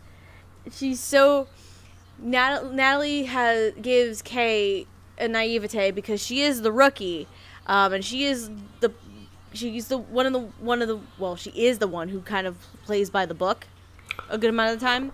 The second one probably, as far as I know, would be Doug, maybe, but only because this isn't our jurisdiction. Kirill, shut the fuck up. Um. So, a lot of naivety, a lot of smarts, and like a black and white play by the book kind of thing. So, which makes the dynamic that she has with Deanna and Jamie so much more enjoyable that way. Like we're just kind of talking about, because the double decker pairs themselves have such a fun dynamic. Um, Max and Yuri, we haven't explored that pair too too much, um, but Deanna and Kay are just such polar opposites. It's fun to enjoy. It's, it's so much enjoyable to watch these two on screen together. Uh, so I just love both of these performances. Uh, Jamie, though some people might think it's an obvious choice, it's per- uh, perfect for me because she's sassy and exudes that confidence. And then Natalie, Natalie is that naive newcomer rookie um, that's adorable as all hell and gets her ass drunk on non-alcoholic beer all day long. I love it. It's great. Okay. Um, so starting with Natalie Hoover for me, um, I'm not quite as familiar with her as you guys are, in that her voice isn't one that I, like, instantly recognize, but I've usually enjoyed what I've, what I've heard of her and things, and this is no exception. Uh, she definitely gives off the vibe that, you know, Kay is practically like a newborn lamb when it comes to police work, and uh, plays her off as very naive and by the book, but, you know, also sounding assertive enough that you can see how she sa- how she landed the job, and again, she sounds like an adult. And, um, like, I will say the voice she used was a little bit more high pitched than I was expecting, but, uh, again, it certainly helps sell the whole cop, rookie cop vibe. And, you know, it's not so squeaky boy that, again, Kay doesn't come off as an adult, so I think it works.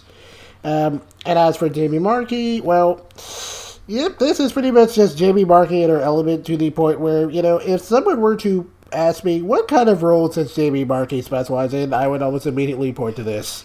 I would, I would too, honestly. I would say, okay, on the scale, like, okay, is it a role that you want to be able to show, like, younger viewers? Pink. Do you not care about age? Panty. yes. If you want to say fuck age li- age limits, panty. Panty. Yeah. This, fuck that. I'm not gonna lie, like, I want to say this right now, like, being the age that I am, I will 100% blame my sense of humor on Jamie Marchi. nice. my my entire formative language and like attitude when it comes to some things is because I sat and listened to so much of Jamie and Monica. and not like not like Moe Monica. I mean like fucking stalking Monica. Oh my God. And or Mom and or Momoko from Ghost Stories. Oh god. Uh, Such brave, strong, handsome men. Have you accepted Jesus as your personal savior? No, I'm Jewish. Megan still used uh, to try so to get me to anyway, ghost stories. You should! It's so good! God, I would love to do a classics on that! Oh lord. Oh boy. That would be the best thing. e- Can that be our April Fools, please? You don't want it as Halloween? No. Oh my god, I know what we're doing next oh, year. Oh no. oh boy. Oh my god, that's the best idea ever! This is why we're fake lesbians together. You're welcome. Yeah, so anyway, uh, Jamie Sorry, Marchi- act- person I'm actually lesbians with who's on this show. Oh, boy. Uh, so anyway, Jimmy Marchi's always, you know, been really great at playing sultry, seductive women as well as foul-mouthed valley girls with a serious attitude problem, and uh, this pretty much combines both of those into a perfect marriage. Uh, both on and off the job, Deanna is extremely foul-mouthed and pretty blunt about how she feels, uh, while also giving off a very sultry vibe that, can, you know, can convince you she's really good at doing undercover work, as we see in episode 4. And uh, Jamie pulls off all those areas flawlessly. And uh, for me personally, it probably helps that of the lady characters so far, Deanna's probably my favorite, so I really dug this. Uh, but of course, since this is a buddy cop comedy, I was also partly looking to see how well Jamie and Natalie can play off of each other, uh, especially in episode 4, since that was their solo episode. And the results were definitely a lot of fun. Uh, Jamie's more mature sound for Deanna played off of Natalie's more youthful and naive take on Kay really well. And uh, they really sounded enough like total opposites that it really helped to elevate some of the banter between them. Uh, with my favorite probably being that bit, you know, where Megan mentioned where Deanna sarcastically asks Kay to bark like a dog. I thought that was really funny. Uh, so, anyway, I enjoyed both of these ladies a lot, and I'm looking forward to hearing more of them in the coming episodes. And with that, it is time to move on to our final pair of the Oh evening. lord. Cha- lawful asshole and chaotic stupid. That is the best way to describe these two. Oh my god. Uh, for me, is what if Kotetsu and Barnaby switch sex positions? I've oh, trained and for- him so I quit. I'm done. I've trained him so well. You've absorbed my shit through osmosis from Anime Fest. You are ready. My son, my protege, I bless you in the name of the of the seme and the uke and the dick sucking. May you go in peace to love and watch two dudes bone. And if I'm not going to hell, there's the punch on my ticket. Okay, uh, so. I mean, okay. Oh so, fuck! I feel like a metal feeling in my mouth. I think I Okay. cough- I think I cut my mouth somehow. I'm okay. Uh, Keep going. Okay, um, so our final pair of the evening is Doug Billingham, codename Veteran, and Kirill Vrubel, who goes to a few code names, like literally every episode, but currently goes by the codename Buzzcut. Oh God. He goes from rookie to um Oh, Kappa. Kappa, because because Travis is like, hey, your Wasn't nickname one should be Per- per. Yes, well, that's what Travis Perm? wanted, but Corral was just like, fuck that, I'll go with Okappa. Did you call him shrimp? Uh, um, so oh anyway, come on! That was really clever. Fuck you guys. I'm sorry. uh, uh, so anyway, Doug is one of the senior members of 7 who is a, a skilled detective in spite of his tired demeanor. Uh, while Kirill is a fresh-faced recruit of 7-0 who dreams of one day becoming a hero, but is mostly just a total dork. Corral is the idiot. Oh God. Oh God! I just realized Oh, God, something. what? What? like Ki- the whole thing with Kirill's nickname changing all the Mm-hmm. time. It's the J and K dynamic from Men in Black. Ah, Fuck. wow. Oh, that is, I was not expecting. th- I was not expecting that reference, but okay. Here Oh, come and- the men in black. Okay, uh, so what were your predictions, Megan? Damn it! Damn it, Roots! I was about to post that art on art on my server. Um, so my predictions for Kirill were uh, I also had Daman Mills here, or I had Austin Tindle. I don't know why something just screamed Austin Tindle about this kid, like just spasmic spazatron, and I was just like Austin Tindle. Uh, and then my predictions for Doug were Chris Wehkamp and Ian Sinclair, based totally on looks. Okay, that's fair. Uh, Roots. Okay, also B, I didn't think okay, look, I did everything based on looks. I didn't think Kirill was going to be a moron. His character design didn't scream moron, it just screamed I take I take it up the butt. Please cut that out. editor, cut that God, do I have to do I have to Fuck, I'm gonna have to read it, aren't I? Oh no. Oh, let me just rip this band-aid off. You're welcome, Aaron. You're welcome, Andrew. Oh no. Uh, Andrew, you are welcome for this. Oh no. Uh, where is it? He's like, he sent me this last week because we thought we were going to be recording this last Oh week. Oh God. I'm actually talking Fuck. to him right now. What are you doing? When I saw Kirill for the first time, fuck! Like he's genetically engineered to my taste in twinks. Fuck you, Sunrise. Oh god, Kirill is full on the chaotic stupid scale. Oh god, he got naked. What is this you? Ladies and gentlemen, that was me. That was me. Look, I like them two ways when it comes to boys that are legally available. Big and buff like Makoto. S- Corel. there. Okay, Roots. We all know which side Roots falls on. He falls on the Makoto side. Door. Alright, so like my prediction for for Kirill I made before the first episode, and you know, Kirill's a complete idiot and I realize, "Oh god, I actually kind of want this actor to play a complete idiot." Cuz I don't think I've heard him do that before. And that's Daman Mills. Okay. That'd be kind of fun for him. And uh and um because I was doing the you know one of the two pairs from from Dallas and the other from L.A. Um, I had Ray Chase for Doug Billingham. Ooh, that would be amazing. I like that. Okay. Um. So as for me, I'm gonna say I'm gonna do my counter prediction last because there's a slight story behind that that you might find that you might find interesting. Um. So as far as my Funimation predictions go, I deliberately tried to I deliberately tried to be I didn't want to get too predictable, so I literally said in my mind, okay, anyone but Ian Sinclair or Micah Solusod for these two. So, uh, so for Spoiler alert! Whoops! Oops a daisy.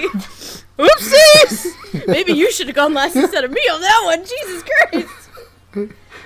yeah, so uh, yeah, so for uh, so uh, for Kirill, I said maybe Alejandro Saab, Ooh, okay. and for Doug, I said maybe Christopher Wehkamp or Chris George, because you know, I mean, Chris, because I haven't really heard Chris George do Pretty Boy before, but he has a nice voice, so I figured he could probably pull it off.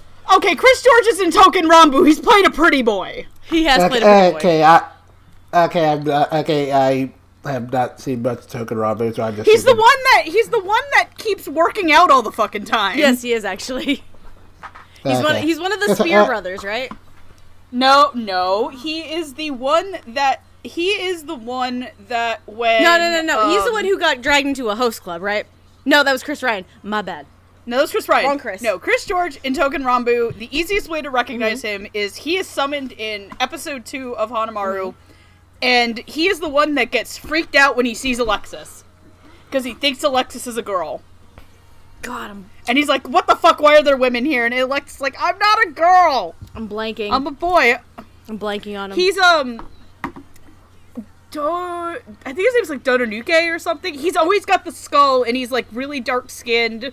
Um, go. he's always working- Now I'm seeing it. Okay, I remember. Yeah, he's that guy. He has like He's these wide ass beady eyes or some shit.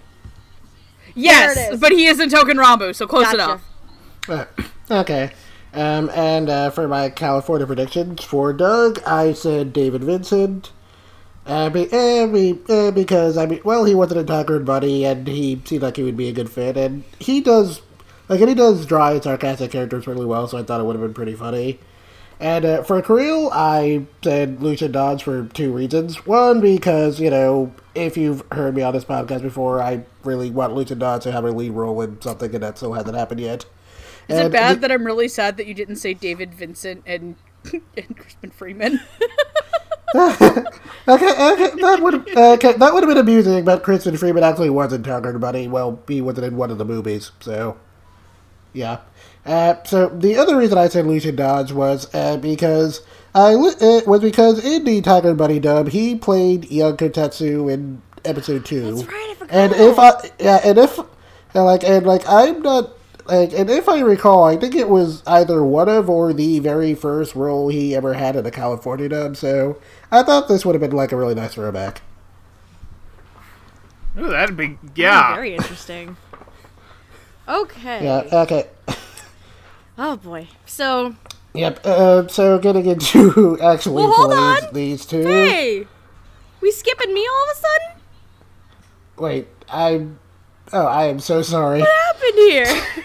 I know I volunteered Yeah, I- to go last, but on this one because reasons. Uh, I- but I uh, I am so I am so sorry. damn it, I know I got spoiled on Corel, but Hey, Jesus Christ. what There's- there's- okay, happened? okay, okay, okay, that's it's fine. Like my brain got too used to the order, so I. I know my brain is dead, but it's been a long fucking day. Um, gritty. No, fuck you. no more gritty. Anyway, my predictions. So, um, I'm gonna start with Doug because Creel obviously has a goddamn story to him for me, as always. Um, so the first thing I thought of when I saw Doug was Kogami from Psycho-Pass. I had Robert McCollum as my first choice. After that, though, uh, I also had Christopher Wehkamp, and even though the voice of my third prediction is maybe a little bit gruffer, I think it'd be v- a lot of fun. In all honesty, I had David Wald. Okay, I could have seen that actually. Yeah, like you can see it. Uh, as for Carell, I got fucking spoiled. I got spoiled on. I'm sorry. Part of it was Megan's fault. Part of it was the actor's fault. But just so I don't have nothing here, I decided to just instead of making predictions, pick it uh, actors who I thought would. I, if I was the director, I would cast as this show. So not predictions, but who I would cast. Um, initially based on the character design and the Seiyu voice. Uh, first two choices went to Dallas Reid and Josh Grelle. And then, as I watched Creel and his stupid bullshit, and was thinking about the personality and everything like that, I'm like, okay, at the end of the day, I probably would have predicted Micah Solusod for this one. I probably would have. Okay. And so getting into who actually plays these two. Uh, for Doug, we have Ian Sinclair, and for Kirill, we have Micah Solusod. So Ah, see my. Ah, see, bitch, my thing worked once. Yep. So clearly, this was done despite me. It's alright, I love it. You can suffer. So good though. Suffer, Jets. Shut So I up and guess we- suffragette.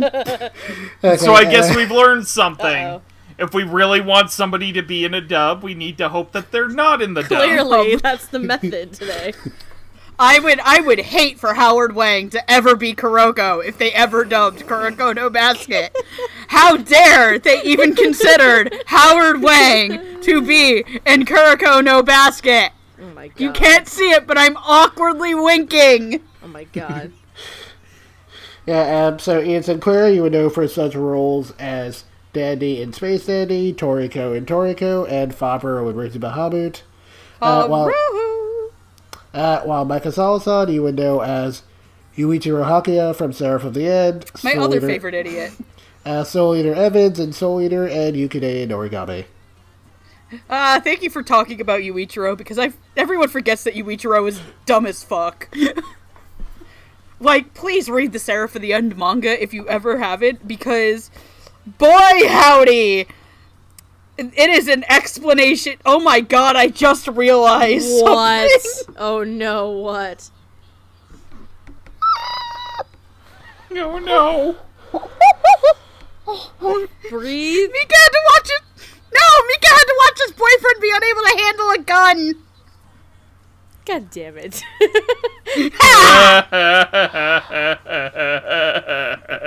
Hello, darkness, my old friend. Whoa, whoa, whoa, whoa, whoa, whoa, whoa. okay, uh, so would you like to start us off, Megan? Sorry. No, uh, I fucking love Micah as Kirill. Micah brings, like I said, uh, or I don't think I said it before. Uh, one of the other issues I actually really had with uh, the Japanese was that I felt Kirill was a little bit sounded a little bit too young. Uh, like, I I from a lot of when, when I talked to a couple other people who have watched the show that obviously on this episode, they're like, yeah, no, Micah sounds really young too. But I don't know if it's just the way that he's inflecting that maybe it it does it a little bit better for me. Um, I love when he gets drunk, by the way, uh, because when Micah gets drunk or does drunk characters, it, he does this thing where you know some people when they're really drunk are really still lucid talkers. But when some people do it, it feels like they don't open their mouth all the way.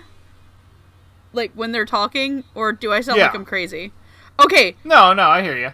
I like that he does that for Kirill when Kirill is drunk. That you do not understand like half a lick of what fucking Kirill is saying drunk. Like that he is the whiniest little drunk in the world. Like he But- is literally trying to recite tub thumping. Yeah, basically. He's like, stupid dog, stupid ambition. Like, you can't really hear it. Like, you can understand what he's obviously saying because he's acting, but the acting is like, it feels like there's like something pushing in his mouth. Um, but the the other thing I really like about Micah's performance as Kirill is that he plays Kirill so in earnestly stupid. Kirill believes every stupid thing that comes out of his mouth is the right thing. And it is really refreshing to hear that. Like, we keep bringing it up, but when he when he tells Doug that that Yuri's a robot. Is Fucking the dumbass. exact if you need to show anybody one clip to sell them on Do- uh, Micah as Kirill, It's that. show them that because it is so good because it's not him trying to put on an act it's not it like Kirill trying to beef up and be like all smart or like Kirill moping it is just this is Kirill Kirill does not realize that Yuri is a robot even though everybody else knows and thinks it's a secret and he's completely convicted and I like that Micah gets that conviction in his voice um, and I really liked when Kirill had to be like serious and talk about his sister that he he nailed it. But Micah's a really good dramatic actor. Um, I like his comedy stuff, but I've always been a little bit more on the fence of I really like Micah's dramatic roles a lot because I tend to like a lot more dramatic shows that he's in. Um, and then Ian Ian is who I obviously had pegged for Doug outside of Chris Wehkamp. Um, I I really like it. I like that this is an Ian character that is obviously more subdued and more laid back in personality because Ian Sinclair plays a lot of spazzes. And Young, who is not. Yes. Um Young Yang Wen-li brand beer is something I want. um but that being said, I really I, I really enjoy uh I really enjoy him as Doug. I think that he really sells Doug. I really like that Doug is essentially right now the smartest person in the room teamed up with the dumbest person in the room. and I really like that level in his performance where I think he knows I think he I think he thinks that he's like, "Oh my god, this kid's an idiot, but he's such a good kid that I'm going to keep him around anyway."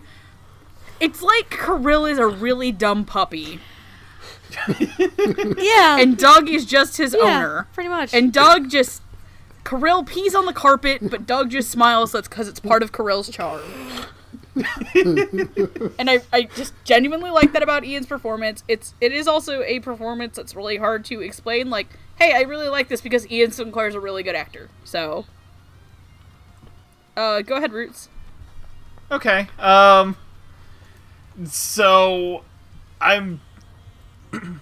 I'm honestly gonna say one of my favorite things about Kirill, like it, it is the you know, hey Yuri might be a robot thing, but like also the fantasy sequences he has in the first two episodes. oh my god. That are completely are lame. just like to the point where it's just like the narrator has to say he never uh, he's never actually thought it through Yes. His dream, his point- dream of terrorists ter- coming to like just like terrorize a school, and he happens to conveniently be around the corner, and then he just falls asleep before even thinking about what he would actually do. that was great. like he is way way over his head in just about everything he has like just the best comedic reactions to everything that's going on he doesn't get it he's he's just clueless at every juncture. Like and and micah nails all that as well as the the more dramatic side to his character like when he's talking about his sister and whatnot. But micah Solusod just gets to play a big doof here and it's just beautiful. I i hope he gets to play more big doofs in the future because i i really like him playing a big doof and Ian Sinclair as as Doug like I got the impression from the first episode that he too was a little bit of an idiot because of the whole getting stuck in the pipe. But then you get the revelation in episode 4 that oh, oh yeah, he's he's just an asshole. Yeah, yeah, don't mind Doug. He's just a bit of a dick to newbies. Like he's he's the guy who'd make you go down.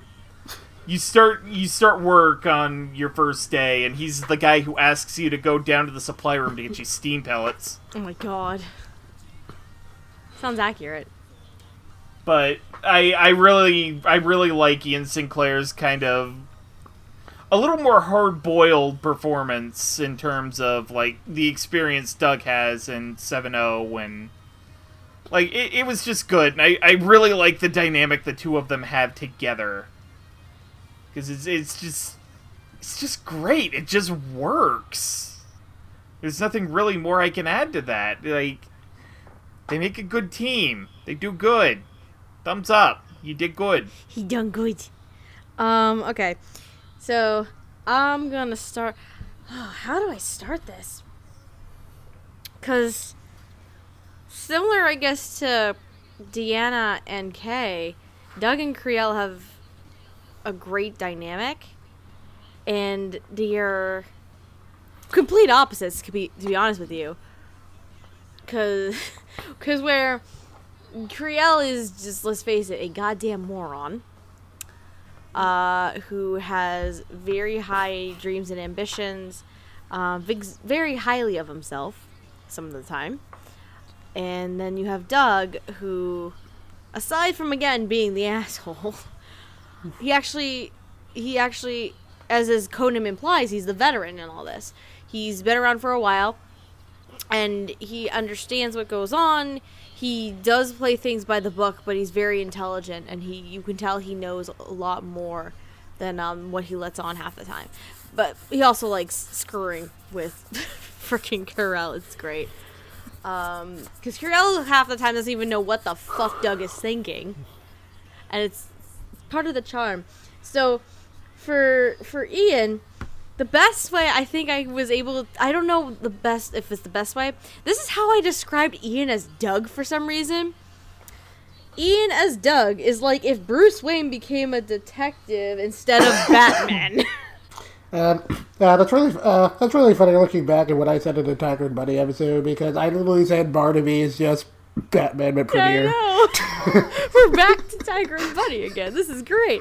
But um yeah, Ian as Doug it's it's not a goofball character because again, like like Megan Megan was mostly saying, Ian is very known, well known for playing goofball characters. I mean, one of his staples at this point here, but it's always very refreshing to see him in a more more calming, serious personality. And Doug has, aside from his has his ass assholish charm to him, and it's so much fun to watch. Um, and then his his back and forth with Micah, dear sweet lord, because Micah is such an energetic goober with such lofty goals. Because basically that's what Curiel is. He became a, a cop to figure out what happened to his sister. Uh, and he just also wants to be this hero as well. And again, he's very endearing very, very exudes confidence, but in a stupid way. Thinks he knows what he's talking about, and it, it, it's funny that Creel reminded me at times when I was watching the Japanese, and I was like, okay, I decided, yeah, I probably would put Micah here if it was me casting the show, because Creel at times reminded me of Soul, actually. And how because Soul has his moments where he thinks he he's hot stuff and knows his shit, but he actually fucking doesn't. And so the personality just I think was very similar, uh, which makes sense. And I could just hear Micah talking out of Creel, even even knowing that he that it was him. Regardless, after being spoiled, I'm like, okay, yep, yep, I probably would. This is like similar personality to like a good chunk of characters that Micah has played before. um, so th- definitely a lot of fun for this duo, and it's a fun, fun, fun, fun dynamic, and I just love it so much. Ian the asshole and Micah the idiot. great. Okay. Um. Uh, so, well, like I said before, I was kind of hoping it wasn't going to be these two because they seemed like kind of safe choices to me. They certainly weren't bad ones, and I've really been enjoying them so far. Um, I don't have a whole ton to say about Ian Sinclair's Doug, since, you know, the show is clearly trying to keep him as a bit of an enigma for at least a little bit. Uh, but Ian Sinclair is, you know, no stranger to playing lazy or sarcastic authoritative figures. And uh, he certainly does a good job of balancing both the, you know, I'm too old for this kind of thing side of Doug, who's, you know, also kind of a jerk, and just kind of here because he has to be, and the more serious hard-boiled detective who sounds like a man with a lot of experience, and it definitely shows. Uh, as for Micah, ooh, where do I begin? Uh, I mean, I've heard Micah do comedic roles before, and he's, you know, he's certainly no stranger to this sort of character either. But there's something about the way he plays this that just feels fun. Uh, from the second Creel opens his mouth, Mike is just able to exude a perfect level of high energy for the character, and uh, he does a great job of making uh, making Creel sound overly enthusiastic about everything he does, while, you know, also making it clear that Creel is also just a total dork. And and there's just the amount of utter confidence he gives off in almost every scene is just honestly really hilarious. Uh, but dorky as Creel is, though, at the same time, you also kind of want to root for him, and Micah brings enough sincerity to Creel's desire to be a hero that it's, it's hard not to find it just a little bit charming. Uh, but uh, much, but again, much like the series this is based off of, uh, one of the things that makes both these performances shine to me is how well they play off of each other. And Ian Sinclair's delivery in, junk, in dunking on Micah at, at every single opportunity is it's a lot of fun, as is Micah's portrayal of Kirill's increasingly bad attempts to prove himself to Doug. I mean, I don't know if the dynamic works quite as well for me as Conception Barnaby's when Tiger Bunny proper, but so far it's been very entertaining. Also, as a side note, you will never ever be able to convince me this show won't end with Kirill moving to whatever constitutes Japan in this universe and changing his last name to Kaburagi because, gosh darn it, there's no way he's not related to Kotetsu somehow. oh my god. the conspiracies. Here we go. Okay, con- my conspiracy theory is that Kirill's missing sister is actually Kotetsu's wife. So That is an interesting conspiracy theory. Oh boy. Yeah. yeah. Yeah, I mean, he's literally just the younger, dorkier model of Kotetsu. Oh my god. that or be like Kirill's gonna get an anthem pack s- smacked on him and be the first person with superpowers. Oh lord. Uh, Oh lord. oh boy. Uh, so, yeah, these two were a lot of fun. And with that, it is time to move on to final thoughts. Uh, I'll start off and make mine quick. Like I said when I was talking about director and writer, this is a show that instantly endeared me to itself with its dub. I think it's really solid. Again, uh, I don't think it's the. I'm not gonna say it's the outright best summer dub of the season, especially uh, at the four episode point, which it like I said, like right now to me the only two that I can really compare my compare to each other because they have the same amount of episodes out is it and Gridman. I feel like Gridman's a little bit stronger, but that might also be because I think Gridman's a stronger story too. Um, but I really like the casting choice. Again, I especially like the casting choice on the women of the show. Uh, I like that Mike picked uh, for a character didn't pick uh picked a, a relative unknown to step into a, a cast like this. I think the writing is really funny. I think that this is a show definitely worth checking out.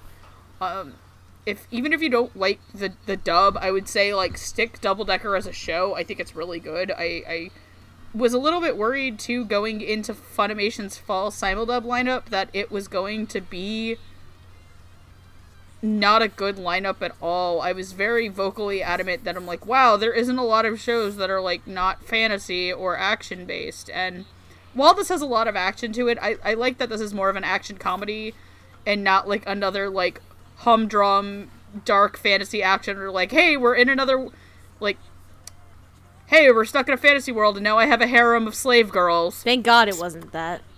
That Overrated Um, at this point. Right. We've done a lot of those this season, uh, this year. But um, I genuinely, but if like I said though, if you're if you're into those type of shows, I'm happy that you've gotten really good quality dubs out of them this year. Like I'm not like you do you dude. I'm just really happy that there's a lot of uh, time, care, and effort put into Double Decker, and that um, it is if the show this show is anything like Tiger and Bunny, I am more inclined to go back and check out Tiger and Bunny's dub again for when I actually finish the show. Okay, uh, Roots. Yeah, this this show kind of surprised me in the fact that you know Tiger and Bunny was it was generally considered a, a funny show with good character dynamics, but this um, Double Decker kind of took the the comedy side of this and ramped it to eleven, and it's not an unwelcome change. Like all of the characters like all the characters interact with each other in various ways. It's it's well written, well paced. The dub is also very well written. It is very funny. And I I like just about all the performances from the uh, from the people we have mentioned to folks like David Wald playing a union leader or An evil union like- leader. and Mark's I believe it's Mark Stoddard who gets to play like one of the monsters of the week and it's like it's it's all it all just kind of fits together really well and pacing's great. There's great banter great snap to the dialogue. It's it's it's just a great dub. And I I'm really excited to see where it goes from here because we're only four episodes in. This is probably going to come out in rather rapid succession, so yeah, I'm I'm wondering to see where this goes. Okay, Steph. Uh so at this point in the in the fall season, again, like I mentioned before, Double Decker is the only fall show I have seen so far.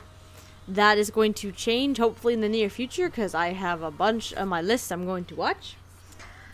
But in terms of Double Decker, it's definitely because I originally wasn't sure if I even wanted to do this episode, if I wanted to be on it. And then Jet was like, "Well, you enjoyed Double. I mean, you enjoyed Tiger and Bunny. I, I honestly think you'll enjoy it." And I'm like, "Fuck it, you know what? I'll just go on blind. I probably will like it." And then Jet was like, "Yay!" but um, yeah, this show is a lot of fun. There's a lot of a lot of action, but there's a good amount of witty banter and back and forth and comedic moments to it. And the dub just elevates that banter and the comedic timing as well, uh, with the performances. So it's very strong in direction, I think, and very solid writing as well. Has some fun one one liners in there. The the occasional bam bitches in there. Um, Bam, Bam, bitches. but um, the cast is definitely very. I think is very strong as well. Um, even with with a nice nice mix of veteran voice actors and then relative newcomers or individuals who haven't done too too many Funimation shows before and were originally based in LA, aka Natalie. Um, but and, and like Megan said, I like the risks that Mike is taking with the casting for the show too. It's very out of the box, very solid, um, and I'm I'm honestly enjoying it immensely, and I'm excited to keep watching more of the season. All right. And um, as for me, uh, so I've been waiting over six years for a Tiger and Bunny sequel now, and while it's annoying knowing that sequel is still a little further off apparently, uh, this has been a pretty good way to hold me over. Uh, while I don't think it has uh, quite the exact level of heart that made Tiger and Bunny so special to me, this definitely has a lot of really good comedic chops, and I've really been enjoying the characters so far, and I found all to be to be pretty charming. Uh, similarly, while I can't say if this dub is, you know, going to quite reach the high that Tiger Bunny did for me, it's definitely off to a really strong start. And uh, between the direction for the comedic timing and the chemistry between the show's various pairs, there's really a whole lot to enjoy here.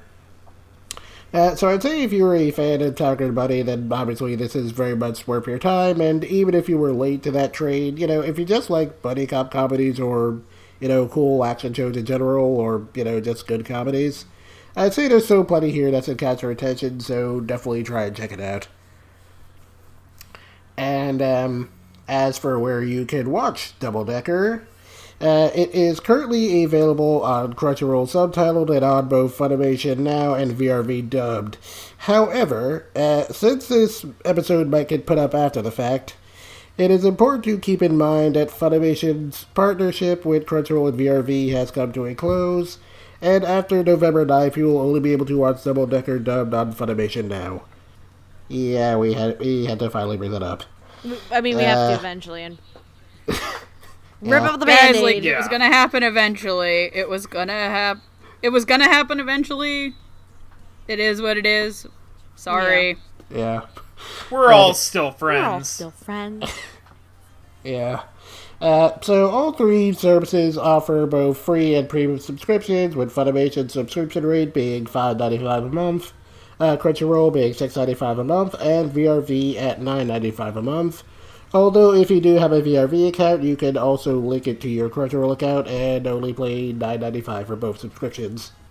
Uh, all three, all three do offer free trials. Although if you use your credit card for those, you do want to be uh, you do want to be careful to check your card towards the end so you don't get billed.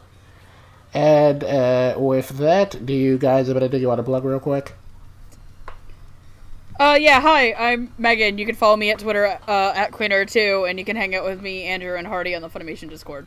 All right. Um, you can find me on Twitter at Roots of Justice, where I mainly just kind of retweet cute animal pics. Sometimes talk about re- general fandom stuff. Generally a good time. Why don't you come by? Say hi. And um, I do have some ideas on what I want to do for my blog. I just need to get those on paper. Oh my God, you're finally doing something with your blog? Hopefully soon. Holy hell. Roots, I, you know I love you, right? You've been talking about It's this happening. blog forever. Just- I'm sorry, you have been. I know, I know. I've been itching to write again, and now that I have an actual space to do it, I'm gonna do it. Hooray! Uh, as for me, my name is Stephanie and or Lilac, whichever name you call me by.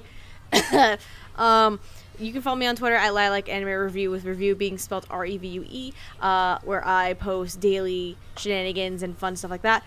And I also, this is the second time I get to say this. I actually, speaking of roots and blogs, I actually started a new, a new blog for myself. It's a mix of general interests, whether it's anime, photography, theater, personal stories, things like that. Uh, so if you're interested in following my blog, it is uh, lifeandtimesotaku.wordpress.com. I only have a couple of posts as of right now. but um, yeah, I'm still, I really wanted to get back into writing, and I figured this is the best way to do it. So stop on by. Okay. And as for me, you can find me on Twitter at Jet, at username Jet Zero Infinity or at Divine Nega, where I will usually be talking about anime or cartoons or whatever I feel like rambling about. And you can also find me on my blog Animation Infinity, where I will occasionally write things. And with that, we are basically done here for tonight. So thanks for checking around. First, first Yeah. recording of the fall season, ladies and gentlemen. God, I didn't think this was gonna go as long as it did, but then I kept making bad Yes, jokes. you did. You kept posting gritty gifs in the fucking main chat. I'm sorry. He looks like a he looks like a Muppet on Anthem. And then the Elmo Yeah. gif, and then the gif of Elmo with fire in the background, like, ha ha! no, it's gritty with fire in the background. Fair thank you. enough. Okay. Look, okay, look. I love nothing will ever replace my love of Thunderbug in my heart because I am a hometown hero. But Jesus Christ, Gritty is the best meme of 2018. Okay, and uh, with that, we are basically done here tonight. So, oh, Donuts? Ooh, donuts. Yep, I like that. Otaku on. donuts, donuts, Donuts, donuts, donuts. donuts, Come on, donuts, Chief. Come on, donuts. boss. We need them donuts. You promised us donuts. After mom promised us McDonald's. You are not getting McDonald's. That's right. McDonald's, McDonald's, Don't even donuts now. Stop. McDonald's. Suck. Uh, so to okay, so to all you listeners out there, have a good day, evening, whatever, and uh, be sure to take a vitamin good double decker sandwich. Ah. Good night, everybody.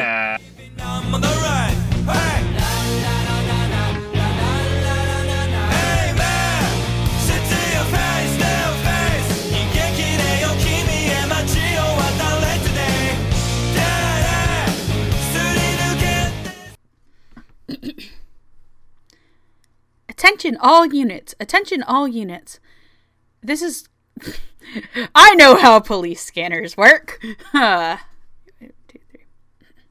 Attention all units. Attention all units. This is Megan from the Dub Talk Command, here to give you a This is not a news brief. Fuck me. Attention all units. Attention all units. This is Megan with the Dub Talk 8. Dub Talk 5 dun, dun, dun, dun, dun, dun. Just with the Hawaii 5 theme in the background. Our criminal has a couple of. I'm trying to do this seriously and I can't! ah! Just a blooper reel for the end of the episode because there's two different takes of this. so, any and all opinions expressed tonight may reflect on you as a whole. Let's start that over. I'm sorry, Jamal. There's like three of these that you can use.